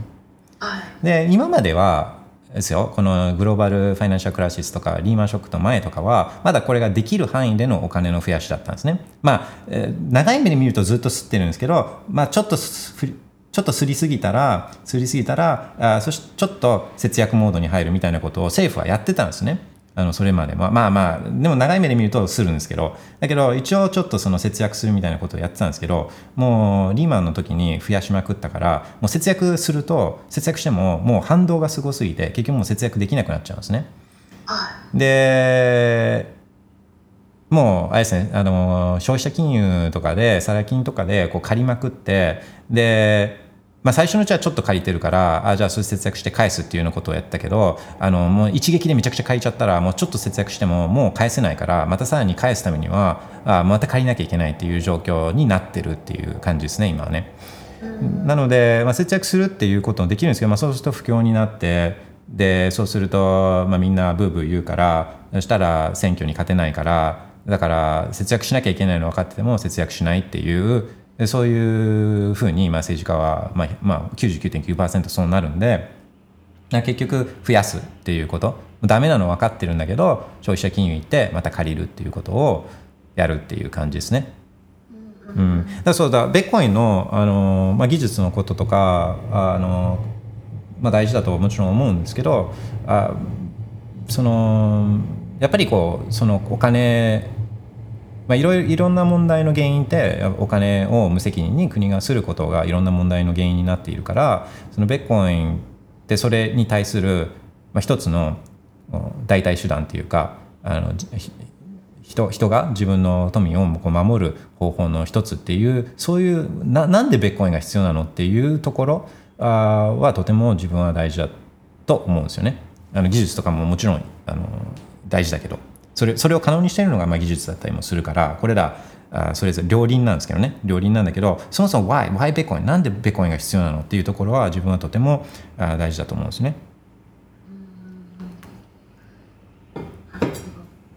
そうだから普通に法定通貨がベコインみたいにとか普通にお金本来お金の本来お金ってこういうもんでしょっていやそれは自分のお金なんだから自由に使えたりあと別に海外って言っても海外にも送れたりだ海外に送れない理由ないじゃないですか海外に送れたり、まあ、どこでも使えたり誰かが吸ったりしないかったりとか自分のお金なんだから誰も取り上げなかったりっていうか本来のお金の形を法定通貨円とかがしてればスーパー円だったらスーパー円スーパー円だったらあの別にベッコインっていらないんですよね本来。そうん、本来お金がちゃんとまともだったらベッコインっていらなくてだからっていう意味でもでもお金がそうじゃないからベッコインが必要ででそのベッコインを可能にするのは技術っていう意味では、まあ、やっぱりそのなんでそれがそもそも必要なのかっていうことがまず大事だと思うんですよね。まあ技術も大事だけど。Alright まあ、そんなようなことをこう考えるんですけど、えー、と今日はあれですか？あはい。旅行旅行ルールの話ですね。あトラベルルール。はい。そのなんだろう。ビットコインの考え方に逆行してますよね。そのなんだろう。これは規制をかけてなんだろう。んなあのなトラベルルールでいいことっていうのは何ですかね。そのマネーロンダリングを防ぐっていうことを名目に挙げてますけどそれは他にも抜け穴があったりしちゃうんじゃないかなって思ってやっぱりあのバタリマンさんがあのおっしゃってましたけどデメリットの方がやっぱり目立つような気がしますね。うん、あの今トラベルルール対応で日本の取引所とかがやってるのがあの誰に送ろうとするときにビットコインを自分の exchange のアカウントから別のところに送ろうとしたときにこれは誰のどこの誰に対して送ってるんですかっていうのを、まあ、開示っていうか申告しなきゃいけないんですよね。はい、はい、で、まあ、なのでこれを真面目に例えば自分のウォレットとか自分のウォレットに送る場合に、まあ、そもそもそもそも誰に送ろうかなんかこれえそんなお前の知ったこっちゃことじゃないわっていう話じゃないですか。はい、で自分のお金なんだからそんなのししらあの言う必要ないわっていう本本来そういう話なんですけどそれをわざわざ、まあ、言って、まあ、言う言うんですよね。で真面目にやっちゃうとこれ、まあ、ウォレットアドレス入れてでこれは自分のですとかっつって言うと真面目にやっちゃうとそうすると、まあ、取引所っていうのはそのユーザーの住所名前とかどこに住んでるかとか全部把握していてで、このアドレスが、まあ、今入れることによってこのアドレスがあこの何々さんのアドレスだっていうことも、まあ、データとして取引所に残るわけですよね。はい、でこれは流出するんですね。絶対。いつかは流出するんで。で流出するとどどこどこの何々さんはこれだけのベッコインを持ってるっていうデータがとてつもなく危険なデータがこの世の中に出ちゃうんですよね。そうですね。でよくニュースとかであの、まあ、芸能人とかの家にこのあの、えー宅急便のあふりをした人たちがこう仕込んでこのなんか盗まれた現金が盗まれたとかっていうニュースとかよくあると思うんですけどあこういうことがまあ起きるわけですね。ああなんかあそこの家の人ベッコンあるみたいよとかって例えば銀行の口座とかだったらあのとか証券口座とかだったらあのこうまあ証券口座はちょっといい例じゃないけど銀行口座だったらあその人をこう ATM とかに連れてってでなんか脅脅してこう音を引き出させなきゃいけなかったりとかまあいろいろこうそういう、えーことはあるけどこの実際の現金とか金とか宝石とかベッコインとかだったら物理的そこ行ってトンカチで脅せばまあ要はそれを取ろうと思う人たちが出てきてもおかしくないですよね。は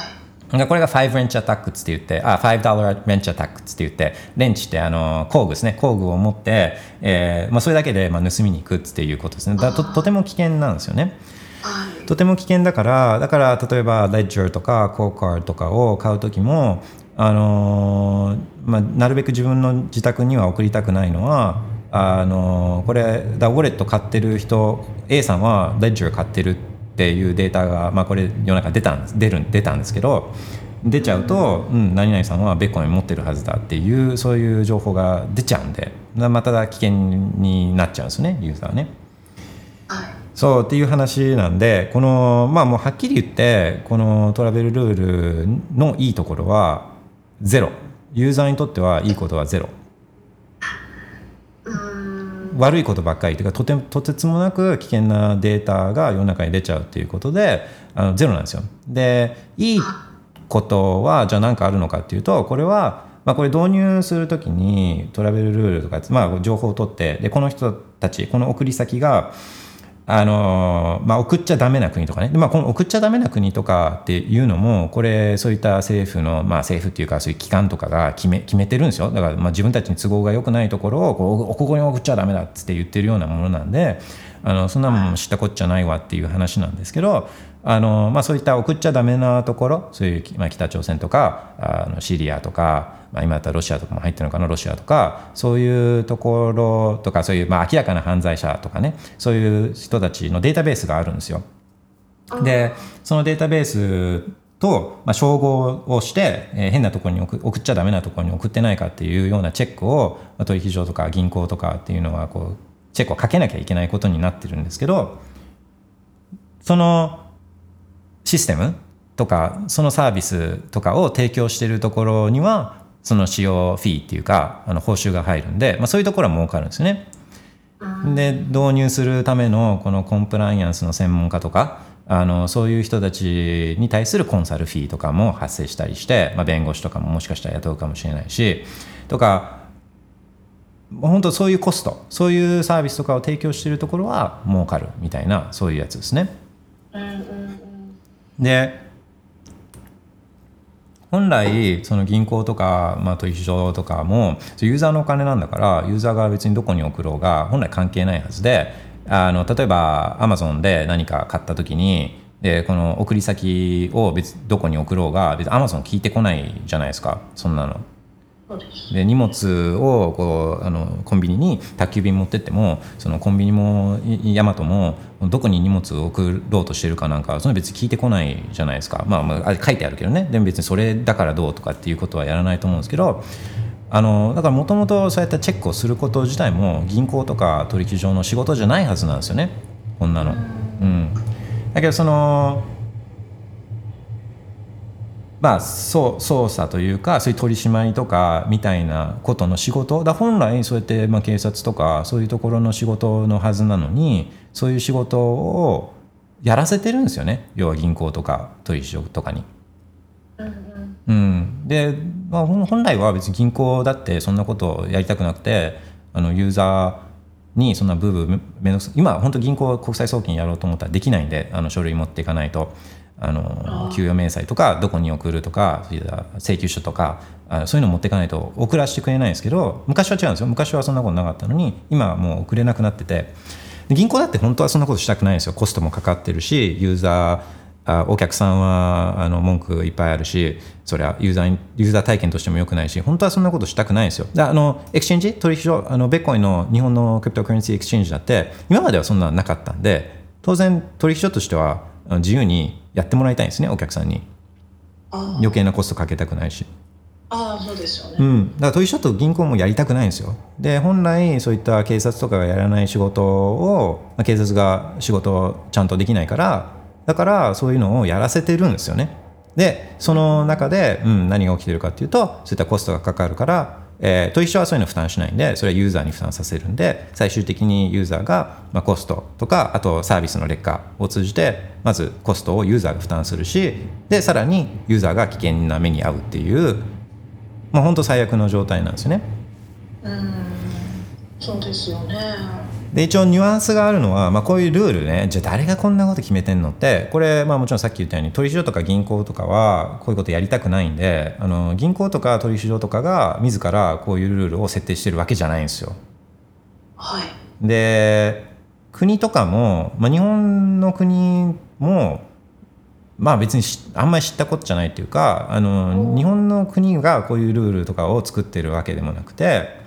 はい。このルールこういうなんかトラベルルールとかの出元はこれ、ね、国際的なこの集まりみたいなあのファファトフっていうファ F っていう人たちとか、まあ、いろんなそういうよくわかんない団体あの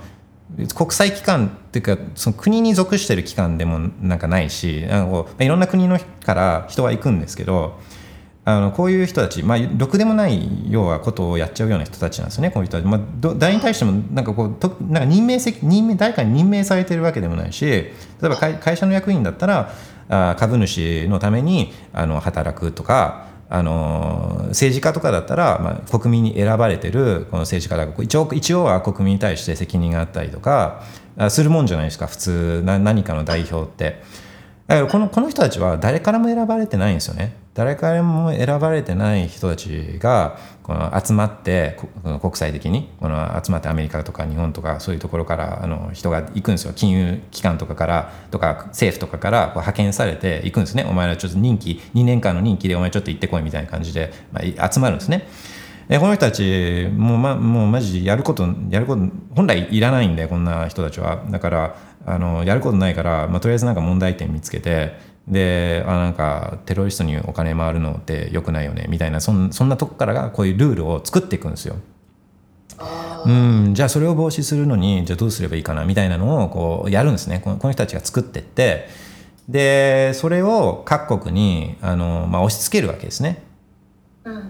で押し付けてまあ繰り返しなんですけどなんか誰かに選ばれたわけじゃないですよ。自分たち選んだ記憶ないじゃないですか。その FATF のあのメンバーなんか選んだ記憶なんか一切ないし余計なことをしてくれるなっていう話なんなんですけどもう決めちゃうんですねこの人たちは決めちゃって。で、まあ、こういうやり方でややろうっていうのをこの、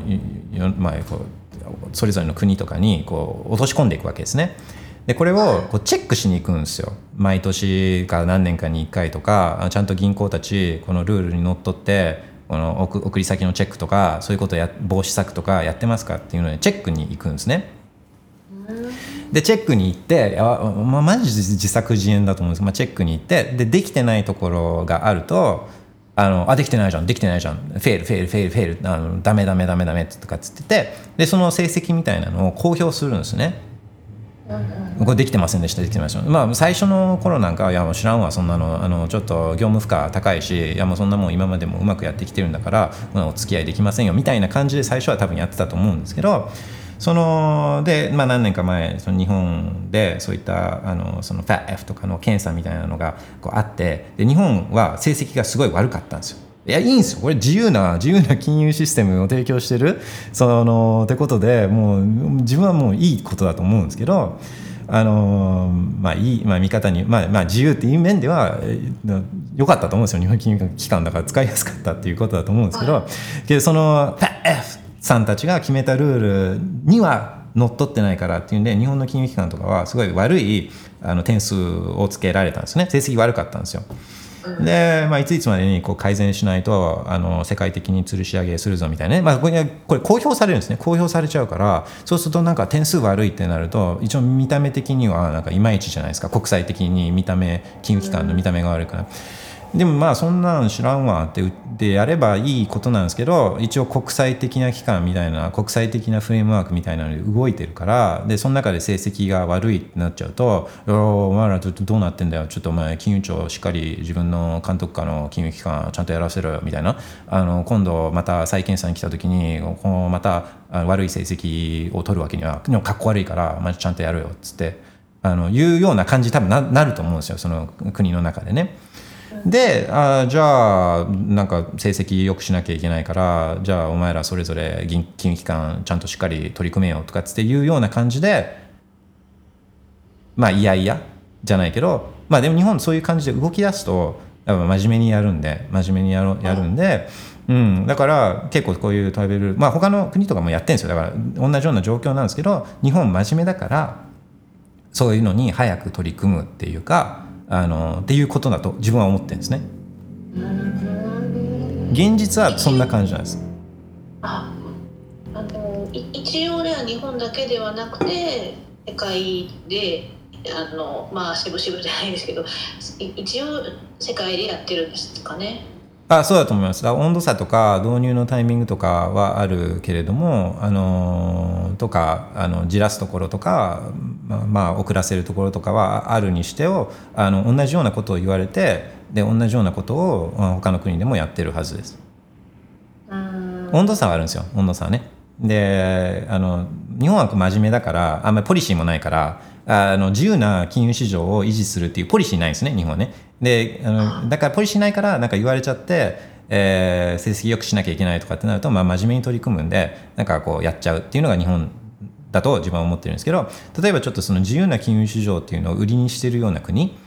スイスとかあのシンガポールとか香港とかあのドバイとか、まあ、そういったところそういうところはあの、まあ、より、えーまあ、抵抗じゃないけどそういう導入を温度温度感っていうのはやっぱ日本とはちょっと違ってくるんですね。だからそれぞれ国によって温度感は違うけど、まあ同じようなことをこう突きつけられてるというかあの方向性はまあ似たような方向ですね。うんなるほど。そのちょっと私が調べただけでもその悪いことをしようと思えばなんだろう。あの本当に悪い人だったらいくらでも抜けられそうな感じがするからやっぱりその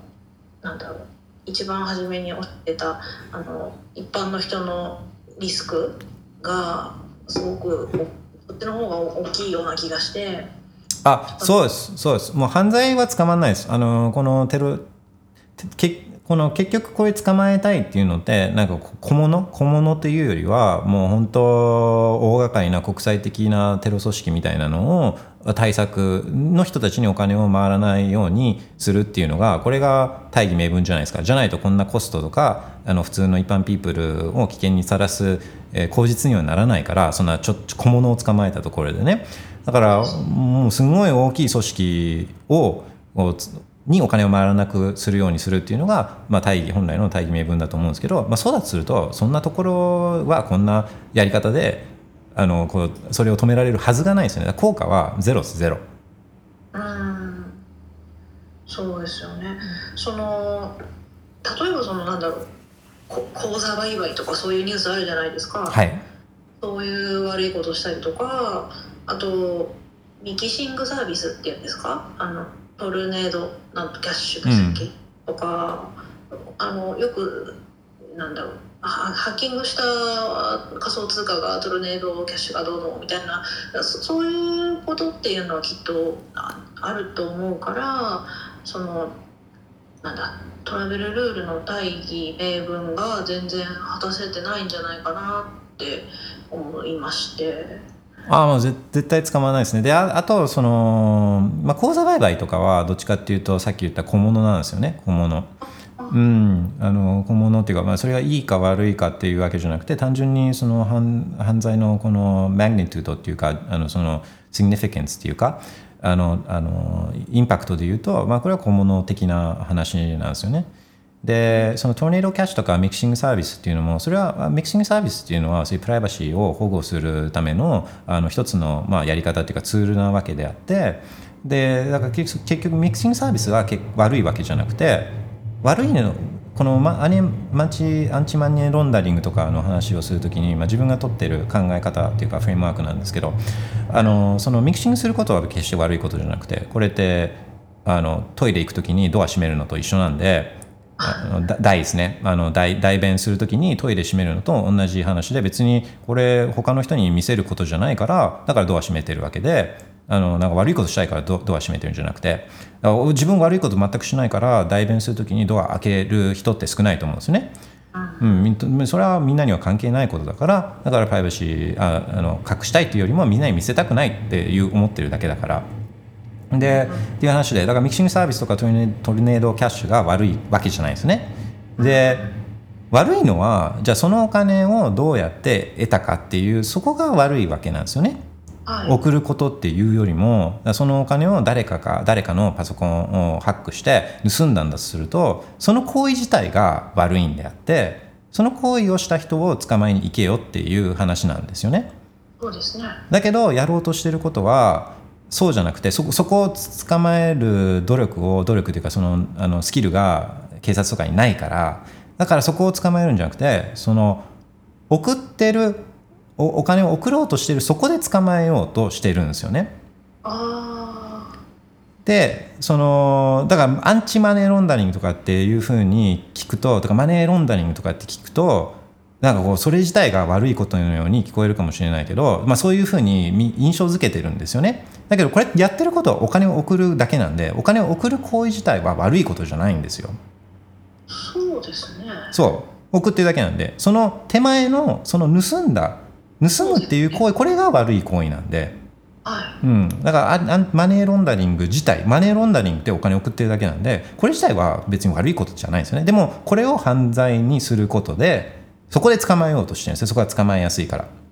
ちゃんと仕事してないんですよね。だこれうん、だメール例えば犯罪者だってなんかこうオレオレ詐欺とかないろんな詐欺するときにメールとか使うと思うんですけどじゃあメール送ることがアンチメールセンディングとか言わないじゃないですか。メール送ってるだけだから。い。はうん、だからそのメールを使って人を騙すこの行為がダメなわけでメール自体は悪くないですよね、いそうですね、うん、送ってるだけだから。だけどそうあの本当そのフレーミングっていうかだからアンチマネーロンダリングっていうかマネーロンダリングっていうかこれはお金送ってるだけなんであのこれ自体は犯わこれ自体が悪いわけじゃないですよねうーんなるほどそうでもまあ彼らの考え方からするといやまあとは言ってもあのこれじゃあテロリストにお金が回ることがいいことなんですか？とかってね、まあ、いう話でまあじゃあでもそれはややめたいよね？とかって。でそのまあ止め止めやすいポイント一番止めやすいポイントが銀行なんで銀行だからまあだからここで抑えるしかないじゃないですか？とかってね言われてうんまあじゃあそうなるのかな？みたいな感じでみんなまあ丸丸め込まれてるんですよね。丸め込まれてる。で、まあ、その結果一般ユーザー別に悪いことなんか何もしてないというか悪いことしようとしてない人たちがあまあその悪い部分だけ、まあ、押し付けられるっていう形になってるっていう感じですねだ最初こそういうなんか良さそうな発想で生まれたことも実際にこう導入していくのはその人たちじゃないし、まあ、導入の仕方によってもそうだけどあの今みたいにもともと意図してない結果にななるんですよね。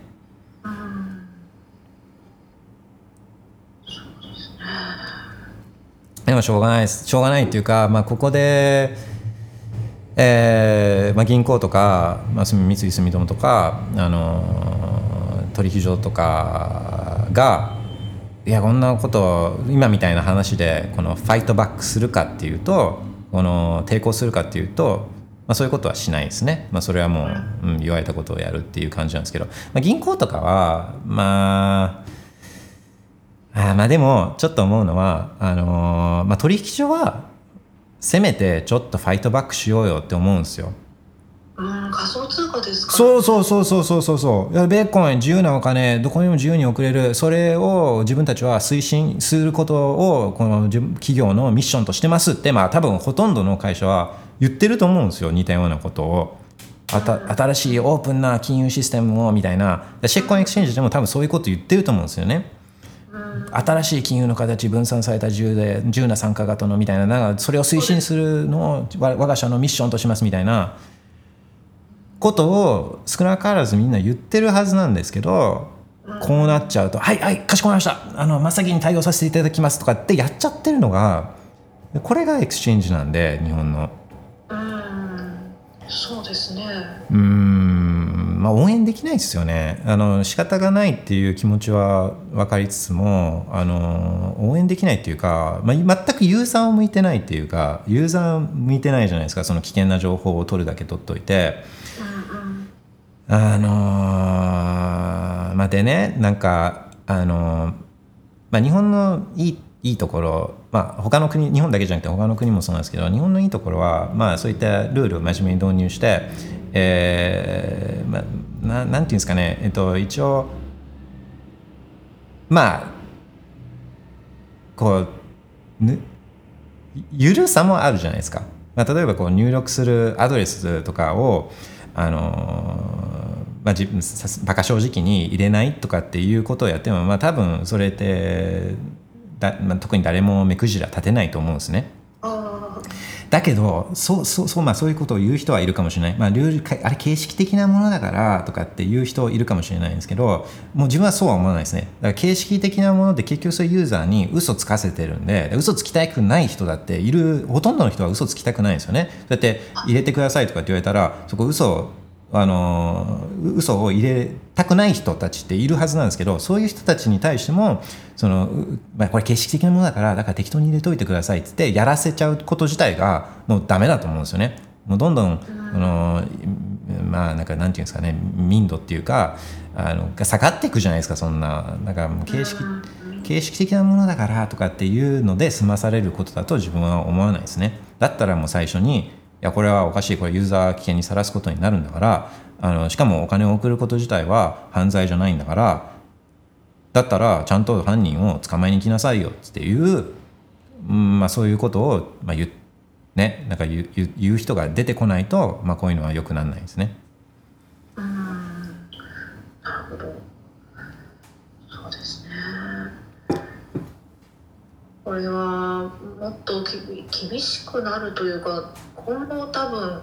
緩和はされないですよね日本だとねきっとされないと思います。されないと思います。で、なので、やっぱり妥協しちゃダメなんですよね、こういうのって。あの一回入っちゃうと、まあ、これそういったサービス会社とかに、まあ、報酬がいくっていう話したじゃないですかでこれやるために会社ではコンプライアンスのこの責任者みたいなのを各社置く置くんですね銀行とかあのこの取引所とかも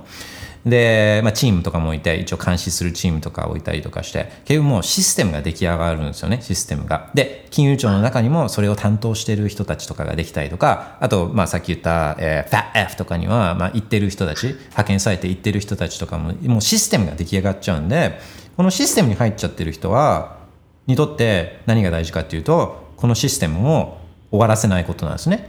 お金もらってるから。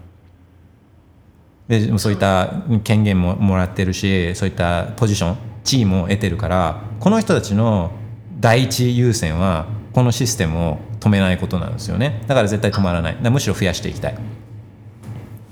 うんそうなるとまたあれですか。あの、ままあ、仮想通貨はマネロン化とかそういうニュースがお踊っていく感じですかね。なると思いますね。あのだそれそうそう。でうんお金を送ること自体は悪いことじゃないんだよとかっていう本当その当たり前の話がもう受け入れられないようなあの、まあ、そういう流れにもなっちゃってるんで、うん、だからまあこれはあ、まあ、そういうところは言われていくでしょうし、まあ、あの本当に経済状況がやばくなっていくと国が何をやりだすかっていうとあのこの国外への資金の流出これを止めるっていうことを真っ先にやりだすんでだから、うん、あのまずは exchange からビットコインを送れないようにするっていうのは、まあ、これは起きるそうなった場合起きる可能性っていうのはめちゃくちゃ高いんですね。ああなるほど。めちゃくちゃ高い。もうビットコインってだからすごいんですよね。ビットコインどこにでも持っていけるから。だから、まあ、そういうものっていうのは今までなかったんでだからあの真っ先にそこを閉じ始める、まあ、この流れなんですよね。結局どんどん経済状況が悪くなっていく。じゃあお金をすりまくる。そうするとベッコインが最もえー人類史上最も優れたお金の形だから、まあ、みんなベッコイン買う。ベッコインの価格が大きくなる。でそうするとあのベッコインをなんとかしなきゃっていう話になる。で重要性が高まっていくんでね。でみんなベッコインにしだすんでそしたら、あのーあこれどっか閉じなきゃっつっても漏れ漏れちゃうからお金が国国外に漏れてっちゃうからこう防がなきゃっつってどこ防ぐんだっつって言うとこれ取引所しか防げないんでだから取引所を防ぎに行くんですね。うん、っていうという流れです。一気になるんじゃなくていろんな要素が重なって、まあ、そういう流れになっていくっていう感じなんですけどだから取引所ベッコイン買う？ベッコインなんで買うかっていうとそういうシチュエーションになるかもしれない。でそういうシチュエーションになったらベッコインの価格がトゥーダムーンするからだからみんなベッコイン買ってるんだから結局そういうシチュエーションになることを前提にベッコイン買ってるんだからだったらそのシチュエーションになるとちょっと思ってるんだからそれにある程度のパーセンテージをね人によってその起き起きる確率っていうのは人によって思ってることは違うかもしれないけど少なくともちょっとはそれに起きる発生可能性を置いてる置いてだからベッコン買ってるんだろうだからだからだったら取引所に置いてたら、まあ、そもそもダメよっていうえーことを、まあ、ずっと、まあ、自分は言ってるんですよね。そうですねやっぱりその有事の時に出勤できない風になるっていうそういうのはやっぱり考えると怖いですね。うーんそうですね。まあ一気に来るわけじゃないとは思うんでその前にあのそのサインサインはあいろいろあると思うんですよ。兆候兆候みたいなのは、まあ、あるとは思うんでその兆候が出た時には、まあ、ちゃんとベッコイン使えるようにね。それそのそのとそういう兆候が出た時にベッコインそそこからベッコインあ俺とどうやってやるの？とかってやりだしたらもう多分タイムアウトになっちゃうんで、うん、だから普段から慣れといて一気に取引所からは出金、まあ、するのは怖くても少しはちょっと送ってみて使い方とかねあのそういうのに慣れとくっていうことをやっといた方がいいんですよね。でいざという時にどうやればいいかっていうのが分かんない状態だと、まあ、せっかくベッコイン買ってんのにそれがあ役に立たないっていうかね。うんうんうん、そうですねそう、まあ、金融庁とか国はもうベッコインのこと知ってるんでね。知ってるんであのこの間のリーマンショックの時にそのお金すりまくった時に実際その金融庁の人たちはみんなベッコインににベッコインにお金を逃がすんじゃないかっていうのを結構真剣にビビってたらしいですよ。そうなんですか、うん、まあこれは自分が直接聞いた話じゃないからあの真意のほどはわからないけど、まあ、金融庁の人たちの,、えっとそのえープレゼンとかはあの何回かもう何年も前ですよ何年も前にこれ見たことあるんですけどそういうあのベッコインとかブロックチェーンに対するあのはい金融庁の人のあのえーなんて言うんでしたっけ講演？講演は聞いたことあるんですけどめちゃくちゃ詳しかったですね。めちゃくちゃ詳しかったんで、うん、あの金融庁はもうベッコインのことはもちろん知ってるんで、あのまあ本当にいざという時にはそこは閉じに行くっていうことはまあもちろん頭よぎるとは思いますけどね。なるほど。そうですね。ちょっと心配ですけどああの今度トラベルルールの記事を今書いてるんで。ああどうやって各記事のテーマは決めてるんですか？今回はあのたまたまあのいいつもそのビットコイン図鑑のあのえっとこれビットコインな反省会っていう YouTube の企画で一応やっていて、うん。であのディスコードがあのに入らせてもらっていてうん。そこであのなんだろうあのいろいろ記事を見てもらったり下書きを見てもらったりしてるんですがでよくあの記事を見てくださる方があの例えば、まあ、とトラベルルールの話をビットコインとあの絡めてみたらどうって提案してくださってうん。あ面白そうだなと思って今日は、はい、書いてます。なるほどなるほど。そうですね。あのーまあそうですね。で、まあ、自分の考え方はもうほぼもう100%トラベルルールダメっていう考え方なので、まあ、ちょっとバイアスはあるかもしれないけどまあでも間違ってないと思うんですよね。あのーまあ、こうそういうコンプライアンス系の人たちと、まあ、話したことはもう何回もあるんですけどそのコンプライアンス系の人たちにまあ遠慮なく今のようなことをえー話しても、あのーまあ、帰ってくるのは、まあまあまあまあそうだよねみたいな、あのーそういう話なんで間違ってないと思うんですよ自分のこの考え方っていうのは。でねだだから、まあ、あの結構強強めに言っちゃうんですけどあのその取引所から、えーワールドストシとかに送ってであそうっす。うんとかだからそこでその結びつけ結びつきが、まあ、取引所を使っている場合はこれしょうがないですね、まあ、その取引所から出金したアドレスと、えーそのユーザーとの間に、まあ、仮にその送り先に対して本当正直に答えなかったとしてももう紐付きがそこにあるっていうこと自体はこれはもう永遠にブロックチェーンの記録からは消えないのでこれは紐付く引きがあるのはこれはもうしょうがないですね。もう日本の取引所を使っている以上。でそれをちょっと限定したいんですよね。もうそれはしょうがないからそこのそことそのそのベッコインと自分のアイデンティティが紐づいちゃうのはこれもしょうがないからこのベッコインとそのオーガニックな、えーその放し飼いの自然のナチュラルなベッコインとは分けときたいんですよね。うん分けたいんですよ。でなのでこう普段使いするようなあのそういうものそういうベッコインとこの取引所で買ったベッコインっていうのはこれなるべく分けたくてだから取引所から直に直にあのその普段使うかもしれないワールドス同士とかにはあんま送りたくないんですよね。うんうん。うん、で、まあ、実用的な話を今ちょっとしてるんですけどね。実用的な話だからそれをやるにはじゃあ間取引所で買ったベッコインをあまず別の自分のウォレットとかに移してでそこから送るとか、まあ、それでもちょっと関連性薄まるのは弱いんですけど少なくとも1回はかましてるんですよね1回はね間を。とか、まあ、そういう実用的な使い方を、まあ、みんなしてるんですよね。あのうん、っていううん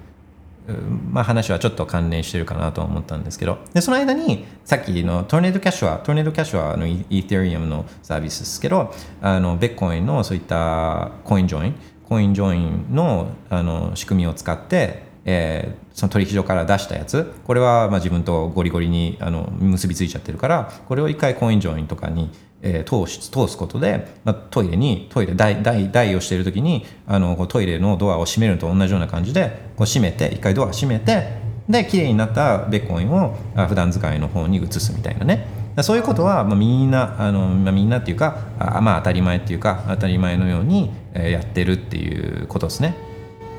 あの一つちょっと気になったんですけど、Yes. このトルネードキャッシュを使ったことのある履履歴のある人がなえっと Yeah. えっと何でしたっけ？えっと注意された事件があったと思うんですよ。あのあのありまありますけどねそれはまた、まあ、もちろん別の話ですけどなんか嫌ですよねやっぱりトルネ、えっと、ミキシングサービスへの締め付けがあるんですかね。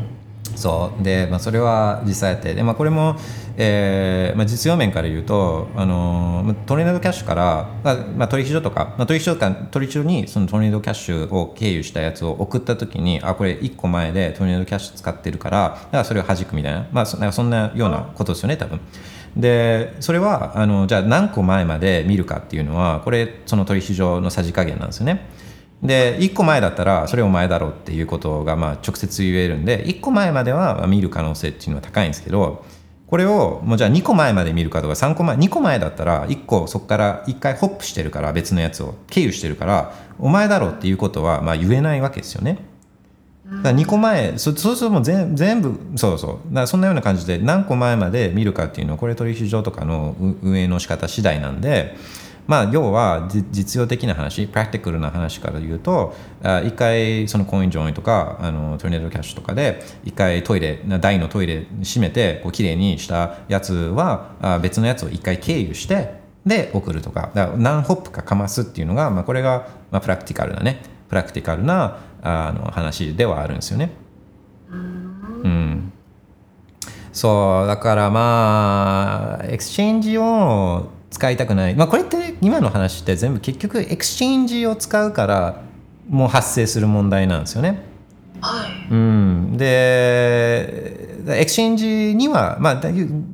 これがその中央集権のあのその弱いところでの現れなんですけど結局 decentralized な部分っていうのはまあ誰も止められないんですよね。で止められるのがこういうセントラライズドなポイントね。こういったチームとか、うん、取引所とか。こういうところしか止められない。のでこれはまあマイナスに考えるんじゃなくてだそんだけやっぱりベッコインのディーセンベッコインを本来の使い方をしてればめちゃくちゃ強いんだっていうむしろまあプラスに考えてなるべく取引所からはもう卒業していくっていうそういう方向があるべき、まあ、進め進むべきっていうか見見るべき方向だと思うんですよね。ああ取引所はもう止められちゃうからとか危険だからあの What's gonna happen? ああ心配とかじゃなくてあもう取引所はもう卒業するっていうもう取引所に用はないなっていう、まあ、そういう状態に持っていきたいんですよね。うんうんうんいずれそういうあのわ悪いことがどんどん進んでいくって考えたらやっぱり少しずつ卒業した方がいいって思いますね。あそうですそうですそうですで個人のユーザーレベルでもこれはできできるんで、とまあ、最初のうちは周りにベッコイン興味ある人が少ない場合はあ自分で取引所で買うっていうことはあるかもしれないけど、まあ、ベッコインでこうやってまあいろいろなベッコインに興味ある人たちとあで、まあ、それはめっちゃ増えてるじゃないですか。ベッコに興味ある人たちってめちゃくちゃ増えてるんで、まあ、そうやってこうつながっていったりすると、まあ、その取引所で買ったり売ったりしなくてもあちょっと今日あのあちょっと今月俺ベッコインあのスタックしたいんだけどあのベッコインえ円と交換する気ない？みたいなそういうやり取りとかをもう普通にユーザー同士でできるようになるところまではもうめちゃくちゃうん明日来るってわけじゃないですけど近づいてってるんですよね。あそしたら別に取引所必要ないし、まあ、なんなら近くのこのセブンセブンイレブンで、えーベッコインとかで買えるようになればもうもうそれでゲームセットっていうか別にもう取引所必要ないし。あうん。でまあそこはまだ日本で起きるかどうかっていうのはあのまだ当分先かもしれないけどその個人個人同士でこうベッコインをあのこう交換し合うっていうのはこれはもうそういう起きてるんでそれは実際にもう。だからまあそうですそうですそうですそうですそうですそうです、まあ、まだ一部かもしれないけどこれは実際に一部って思うかもしれないですけど意外と近いんですよね。意外と近いところでもう起きててあのちょっと一歩とか二歩あのベッコインに踏み込むと、まあ、多分そこにはすぐ、えー日常的にあのあじゃああの今日ベッコインで割り勘しようねとかあのそういったあじゃあ今日ちょっと俺入り用だからあのベッコイン、えー買い取ってくれよみたいなのはこう普通にあるんです。2歩ぐらい、はい、あの自分の普段の生活から、えー少しベッコインの生活の方に踏み込むともうそこにあるんで。うん。だからそれをみんなに勧めてるわけじゃないですけど、まあ、そこにそそういうのは広がってるんで。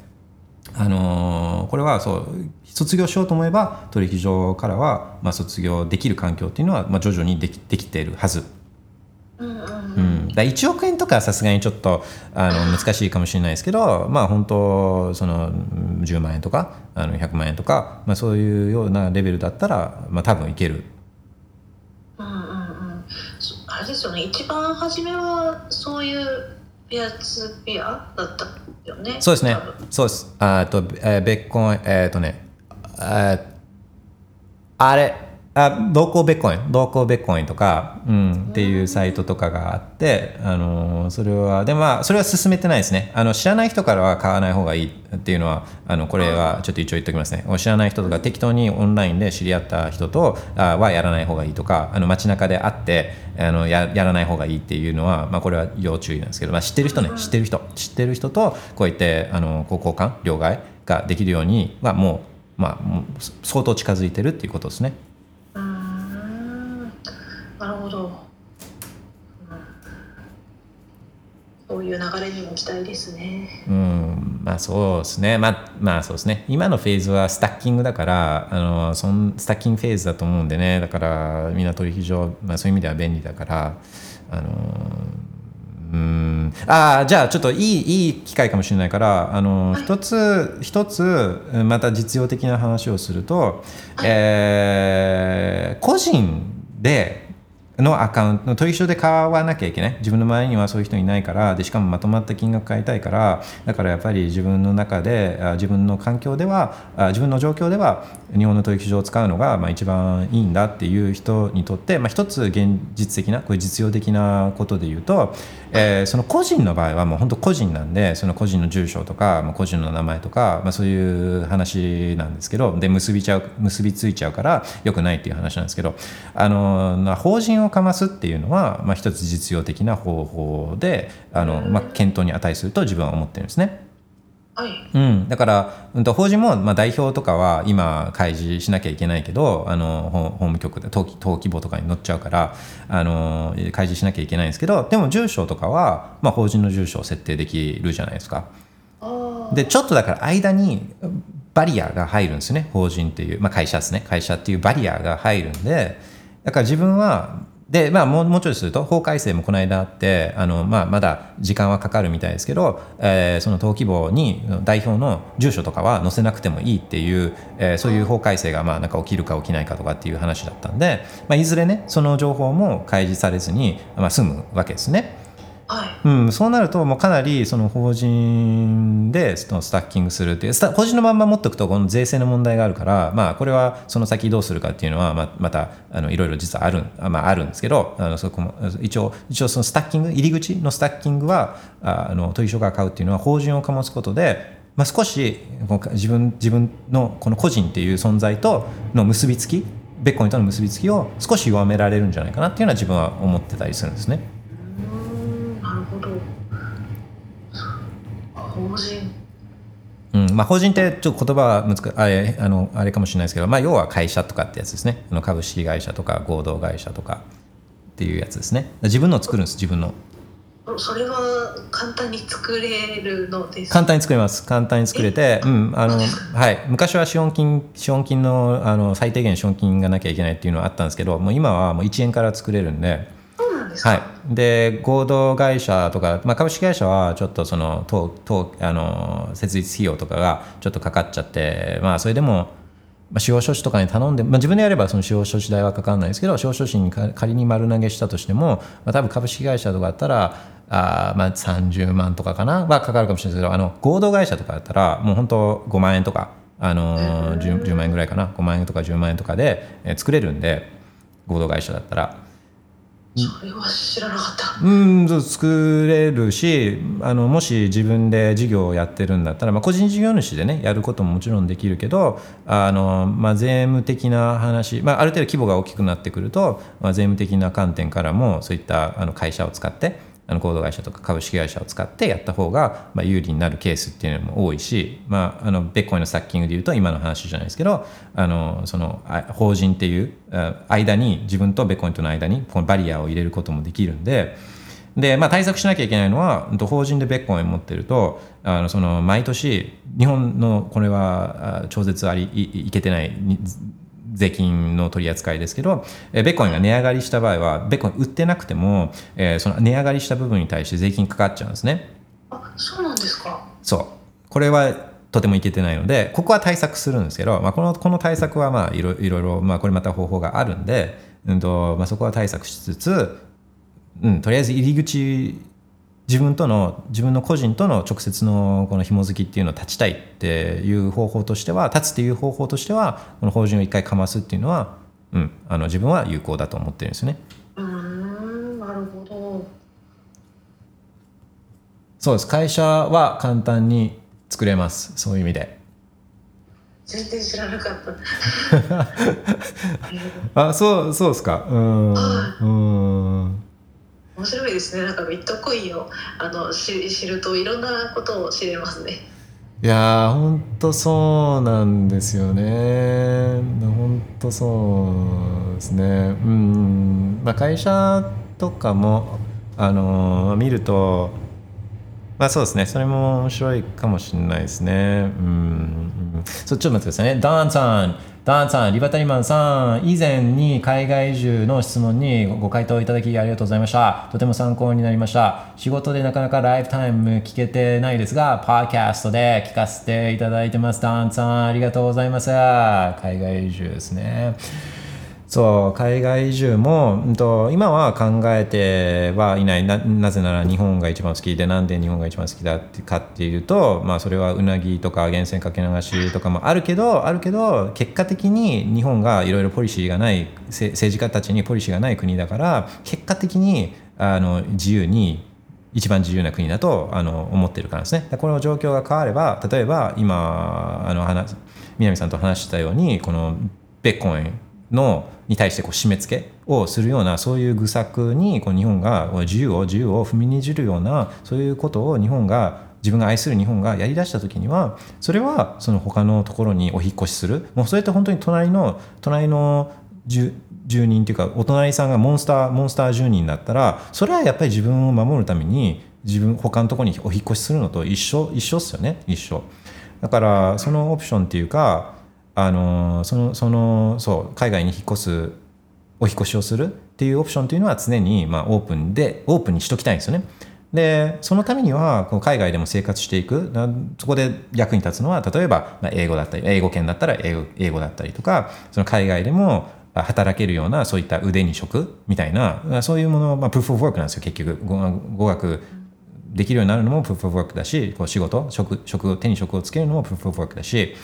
で、まあ、プーフ・オブ・ワークしててもそれを JPY とかでとか UST とかでとか NVIDIA 株とか Apple 株とかあの S&P とかで、えーそれで NISA とかでね貯金してたら、まあ、それも持ち出すの相当大変なんでお引っ越しが結局できないっていうかね。あの、うん、それができるのがベッコインなんででプーフ・オブ・ワークしてベッコイン。いやもう最高の自由パッケージだと思うんですよね。うん。リュック一つ、まあ、リュックもいらないですね。パンツ一丁でパンツ一丁で、まあ、パンツもいらないですねベッコインの場合は。ノーパンで海外にお引越しができるんで、まあ、飛行飛行機乗せてくれるかどうかは別にしてあの そうですね、えーごめんなさい。あのでダンさん、リワタイマさんはベーコンに関する情報収集は英語でされてますか？英語の Twitter ニュース文献の方があ日本より充実しているのでしょうか、えー旅行好きさん、先ほどのお話でベーコンを法人で買って期末課税を回避するためには法人から個人に貸すとかでしょうか？あー宮根さん、時間大丈夫そうですか？このままこの行っちゃっても。どうしよう。ああじゃあ今日はそろそろ OK です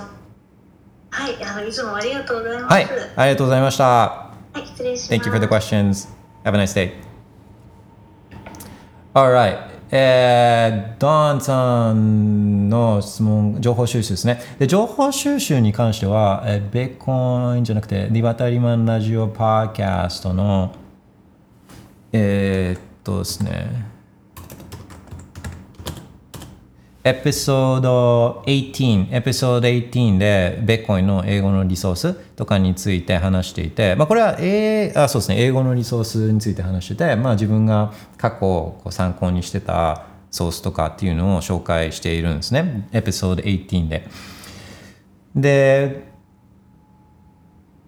まあ今はそんなにベーコンの情報収集みたいなのはそんなにはしてないんですけどまあでもその基本的な、まあ、経済とか、まあベまあ、ベーコもそうかなあのそういうのはでも海外99.9%とかですかね、まあ、ベーコンに関してはもうベーコンに関しては100とかもう99.9%ベッコインに関する情報はまあ海外ですね。でこれは日本の情報がいけてないとかっていうよりはベッコインってグローバルなものなんでグローバルなお金なんでそうするとそのシグナルベッコインのに関するこうシグナルはでグローバルって英語じゃないですかで日本日本語使ってる人たちっていうのはすごい少ないんででしかも日本でベッコイン使ってる人たちもすごい少ないから結局結局ベッコインに対する情報のシグナルっていうのは英語のリソースっていうことにまあなっちゃうんですね。うん、だからそういう意味で、まあ、ベッコインに関しては99.9%というか、まあ、ほぼ 100%, 100英語。で、えーまあ、経済とかっていう話も、まあ、結局やっぱグローバルな話で、まあ、グローバルって言ったら英語なんで、まあ、経済のシグナルもあの英語のリソースっていうことにはなるんですけどでも、まあ、自分が関わりがある日本っていうのは、まあ、日本なんでその日本に関する情報のシグナルはこれはまあね日本が高か高いんで、まあ、そういうのは日本語だなんですけどでもこれも日本を見てる海外の人たちの方があまあ影響海外の方が影響というかドルの方が影響あるから、まあ、そうすると海外の人たちがどう日本を見ているかっていう話もまあ大事になってそのシグナルは英語なんで結局やっぱ英語なんですねそこもね。だけど、例えばまあ日銀のデータを自分直で見に行ったりとか、あのまあ上田さんの会見、自分は結構好きなんで、上田さんの会見を見たりとか、これは全部まあ日本語なんで、これは英語で、英語を言語にしてる英語をこう英語の人たちよりはそれは直で、まあ、自分たちが日本語でねあの上田さんのこの言葉遣いのニュアンスとかそういうのをピックアップできるのはこれは日本語ネイティブなあの有利な部分なんでこれはもちろん日本語ですね。上田さんの会見のサマリーを英語で見ることっていうのはしないですね。これはもう上田さんの会見を自分が見て自分が感じたことはもうそのままだから日本語のピュアピュア厳選日本語をかけ流しかけ流し、でそこはまあやってますね。えーそうだそういう意味でに日本より充実しているのはこれシグナルが英語だからっていうことですね。まあ本とか文献ね本に関してはまあもうこれは99.9%あの英語の本がいいいいですね。うん、このベッコインとか、まあ、経済に関してはね。えー旅行好きさん、先ほどのお話で、ベーコンを法人で買って、期末課税を回避するためには、法人から個人に貸すとかでしょうか？えっ、と、貸しても、ね、貸す方法は、あの、まあ、いいとは思うんですけど、あの、これ、うん、貸す方法もいいし、まあ、それもそういろいろあるって言ったのは、まあ、それも一つのやり方なのかなっていうのは、まあ、思うんですけどあの、まあ、貸すとねどうなるかっていうと,、うんとまあ、ベッコインを法人が買うとベッコインがアセットサイドに資産サイドに計上されてでこれが値上がりするとこれが、まあ、未実権の利益が法人で発生してでこれに対して税金がかかっちゃうっていう話なんですよね。で、まあ、貸すとどうなるかっていうとあのこの資産サイドからは、まあ、このベッコインがなくなってのこの貸付金にこう要はこう変わるわけですよね。変わるわけですよね。貸付けるとね。でその貸付金そうそう、まあ、貸付金変わるっていうそういう話ですよねうん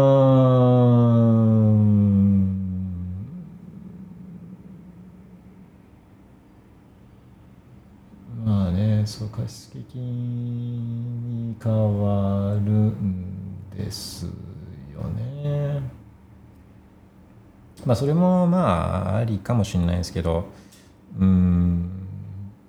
まあまあそれそれもありかもしれないです。まあいろいろだからそう方法はあのあありあると思うんですね。いろいろね。それはまああの自分に合った方法を使うっていう話ですけど、ままず対策したいのはあの入り口のところ、その自分個人とあベコインとの関連性をなるべくちょっと薄めたいっていうところをまず対策したいんでね。でその後どう期末の話を考えるかっていうのは、まあ、これは本当あのいろいろ、えー方法は、まあ、あると思うんですね。そこはイマジネーションを聞かせるっていうか、うん、っていうことだと思うんですね。Alright, thank you, 旅行好きさん。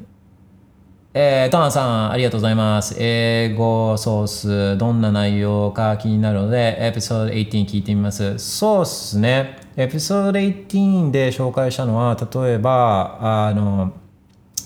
We Study Billionaires Podcast っていうのがあって、その We Study Billionaires Podcast の、えっ、と、なんか木曜日とかかな、木曜日か火曜日か、週に1回、ビットコイン only のあのエピソードを、えープレステン・ピッシュがやってるんですね。まあ自分は今日経済とビットコインとか、まあビットコインとお金みたいな、そういう観点が、あのまあ、金融とビットコインみたいなそういう観点が自分には一番刺さるからそういう切り口の話っていうのはまあ大好物なんですよね。あの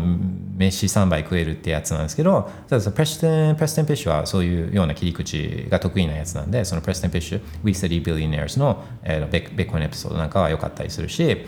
あと紹介してるのは、えー、とピーター・マコーミックのね、ピーター・マコーミックの、えー What Bitcoin Did っていうポッドキャストがあって、で、これは、あの、まあ、ベッコンパーキャストなんですけど、いろんな人に、あの、そのピーター・マコーミックがインタビューするんですね。で、最初の方は、最初の方は、つって、まあ、2017年とか18年とかかなそれぐらいの頃はピーター・マコーメックもどうしようもないやつだと自分は思ってたんですけどああもうこれ全然分かってないじゃん全然分かってないじゃんって思ったんですけどその全然分かってない全然分かってないけどもうずっとこのパーキャストいろんなベッコインにその最先端に携わっている人たちとこのインタビューを、えーまあ、真剣にねピーターがやってった結果ピーターもレベルアップめっちゃしてるんですよ めっちゃレベルアップしててもうほんと最近だといいインタビューをほんとするようになっててあまあなんかそれはまあ、本当ね、べべあのマイニングの人たちと話したりとか、まあ、金融の人たちとかとも話したりするし、えーそういったハードコア、ベッコイン、マクシーみたいな人たちとも話したりするし、もういろんな人と話するんですね。で、実際に、実際にアルゼンチンとかそういうところに行ったりとかして現地現地レポ現地取材みたいなのもまあやってたりとかして、まあ、それはもう本当エンタメですね。自分にとってはもうエンターテインメント。なんか情報収集とか勉強っていうよりも単純に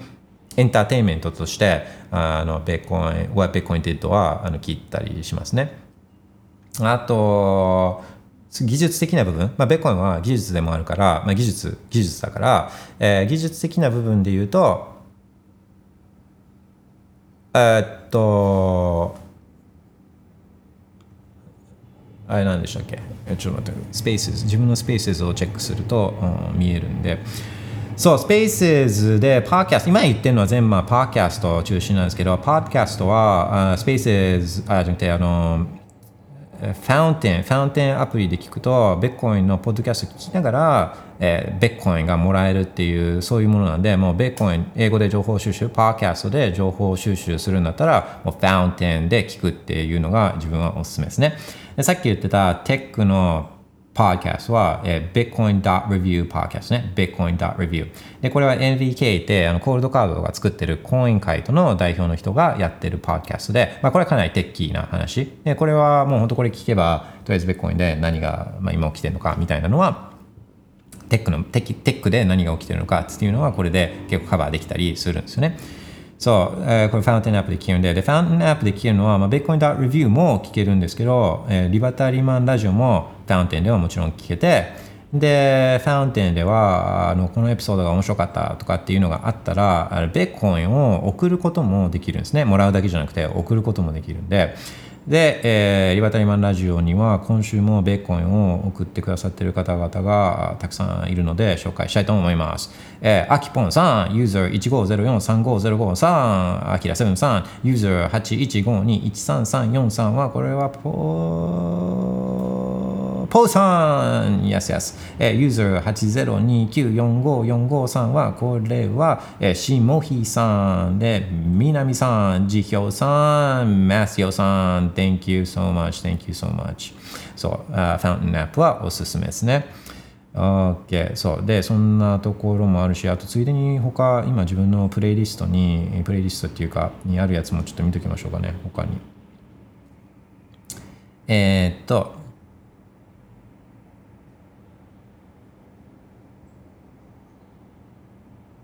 うん、あと、そうそうそうそう、あとはあれですよ、あの、まあ、英語で、英語でこの情報収集をするっていう意味では、あの、日本に、日本を拠点にしているえ外国人のベッコイナーたちがやってるポッドキャストがあってこれはおすすめなんですね。あの日本の政策とかについて普通日本人よりも詳しかったりする。でしかもこう外国人の切り口っていうか外国人の観点からあそれをどう考えるのかみたいなことを話してたりするんででそれが、えー、と東京シダデル Builders Podcast ね。東京シダデル Builders Podcast、えーこれなんかは結構おすすめですね。で、あとそうですね、うんと、まあもうちょっとそのベッコインの良さを知るためには、このシェッコインのひどさっていうか、シェッコインを知ることも、まあ結局ベッコインの良さを知ることにつながるっていう観点から言うと、まあそういったクリプト、シェッコイン、カレンシーズとかあのことを、まあざっと何が起きてるのかを把握するのにいいのは、えーローラ・シェーンがやってるアンチェインドのパーキャストね、アンチェインドっていうパーキャポッドキャストは、まあ、これはシェッコイナリーの世界で今何が流行ってるのかみたいなのは、あのまあ、知ることができるっていうやつですね。うーん。でまあ自分が一番好きな好きなっていうかあのもう唯一一つだけ一つだけ無人島に持っていけるポッドキャストがあったらっていう話で言うと、まあ、やっぱりその自由な自由な自由についてのポッドキャストがまあ一番いいかなと思うんで、まあ、そういう意味では、えー、とそうですね。無人島に一つ唯一持っていけるポッドキャストがあるとするとあそれはフリートークライブですかね。フリートークライブね。でフリートークライブはあのこのイイエンとあとマークエッジイエン・フリーメンとマークエッジが始めたパーキャストなんですけど、えーベッコインのことを、まあ、初めてそういった全国ネットで、まあ、アメリカのね全国ネットで、えーベッコインについて話したパーキャストだと、まあ、ポポッドキャストというか、まあ、ラジオねラジオブロードキャストしたこのあの全国ネットの放送って言われてるんですね。あのフリータークライブはね、えーベッコインを広める貢献は、まあ、めちゃくちゃあそういう意味でフリータークライブは、まあ、してるんでえーでそのイーエン・フリーメンがあ去年とか一昨年とかかなもう2年ぐらい経つかなあのベッコインを売ったっていうことで売ったベッコインが犯罪に使われたっていう、まあ、そういう言いがかりで、えーまあ、逮捕されてるんですね。逮捕されてでもうずっと牢屋に入ってるからそのフリータークライブって毎日1日3時間この自由についてやってるまあ超ハードコアポッドキャストなんですけどあのそのイエンイエンの声は今は聞けないですね。イエンの声は今は聞けないから、えーまあ、過去のエピソードっていうのはもう全部あのアーカイブアーカイブされてるんで、えーまあ、イエンがいた頃ね。うん。だからまあ例えばですけど前回の前回って、えー、と2017年とか18年とかの17年とかがいいかな。17年とかのそういったフリートークライブのエピソードなんかを聞くと、まあ、結構ベッコインのエピソードじゃないベッコインのパーキャストではないんですけど自由のポッドキャストだけど、まあ、自由を得るための、まあ、強烈な強力なツールがベッコインだからベッコインのことも取り上げるんですね。2017年のエピソードとかを聞いてでイーエンとかが出てるエピソードね。ちょっと代わり番号であのそのえー毎日やってるんで毎日やってるんで代わり番号でその日の MC っていうのがまあ変わるんですけどその一番いいのはイエンとマークエッジねイエンとマークが2人が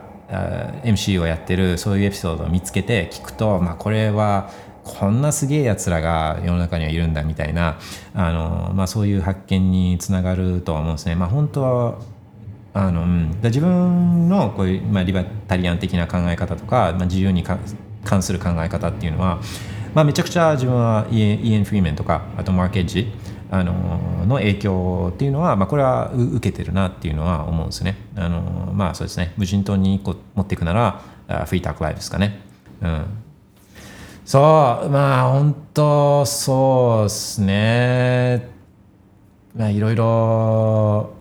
ありますよね。OK まあ今日もいろいろ話はあできたかなと思うんですけどああ肝心なあれですね。肝心なっていうか今日話そうと思った、まあ、詐欺とかですね。詐欺詐欺とかにこういうの詐欺だから、まあ、こういう詐欺が来ることまあ準備できてればあこういう詐欺があるんだっていうのを知ってればこの対策じゃないけどあこれ詐欺だっていうのがすぐ分かるじゃないですか。だ多分まあね、自分は詐欺引っかからないと思う人が一番引っかかるって、えー言うとは思うんですけどあのでも、まあ、自分今のところ引っかかったことないしなんか詐欺っぽいのってすぐ分かるんですよねなんかもうアレルギー反応じゃないけどこのもうすぐ分かるんでなんかドメイン見ただけでこれ詐欺っぽいなっていうのはまあ分かる人多いと思うんですけど、まあ、本当そういうレベルに持っていけるんでそうすると100%じゃないかもしれないけど、まあ、かなりの確率でそういったあのリスクを減らせる詐欺に引っかかっちゃうリスクっていうのを減らせると思うんであのこうどういうものがどういうパターンがあるかっていうのを知っとくのはあのいいと思う非常にいいと思うんですよね。っていうような話をしたかったんですけど、えー時間が尽きてしまいそうなのでまた持ち越しですかね。持ち越ししましょうか。Alright everybody、えー今日もありがとうございました、えー Have a wonderful day. Bye Bitcoin. Bye bye.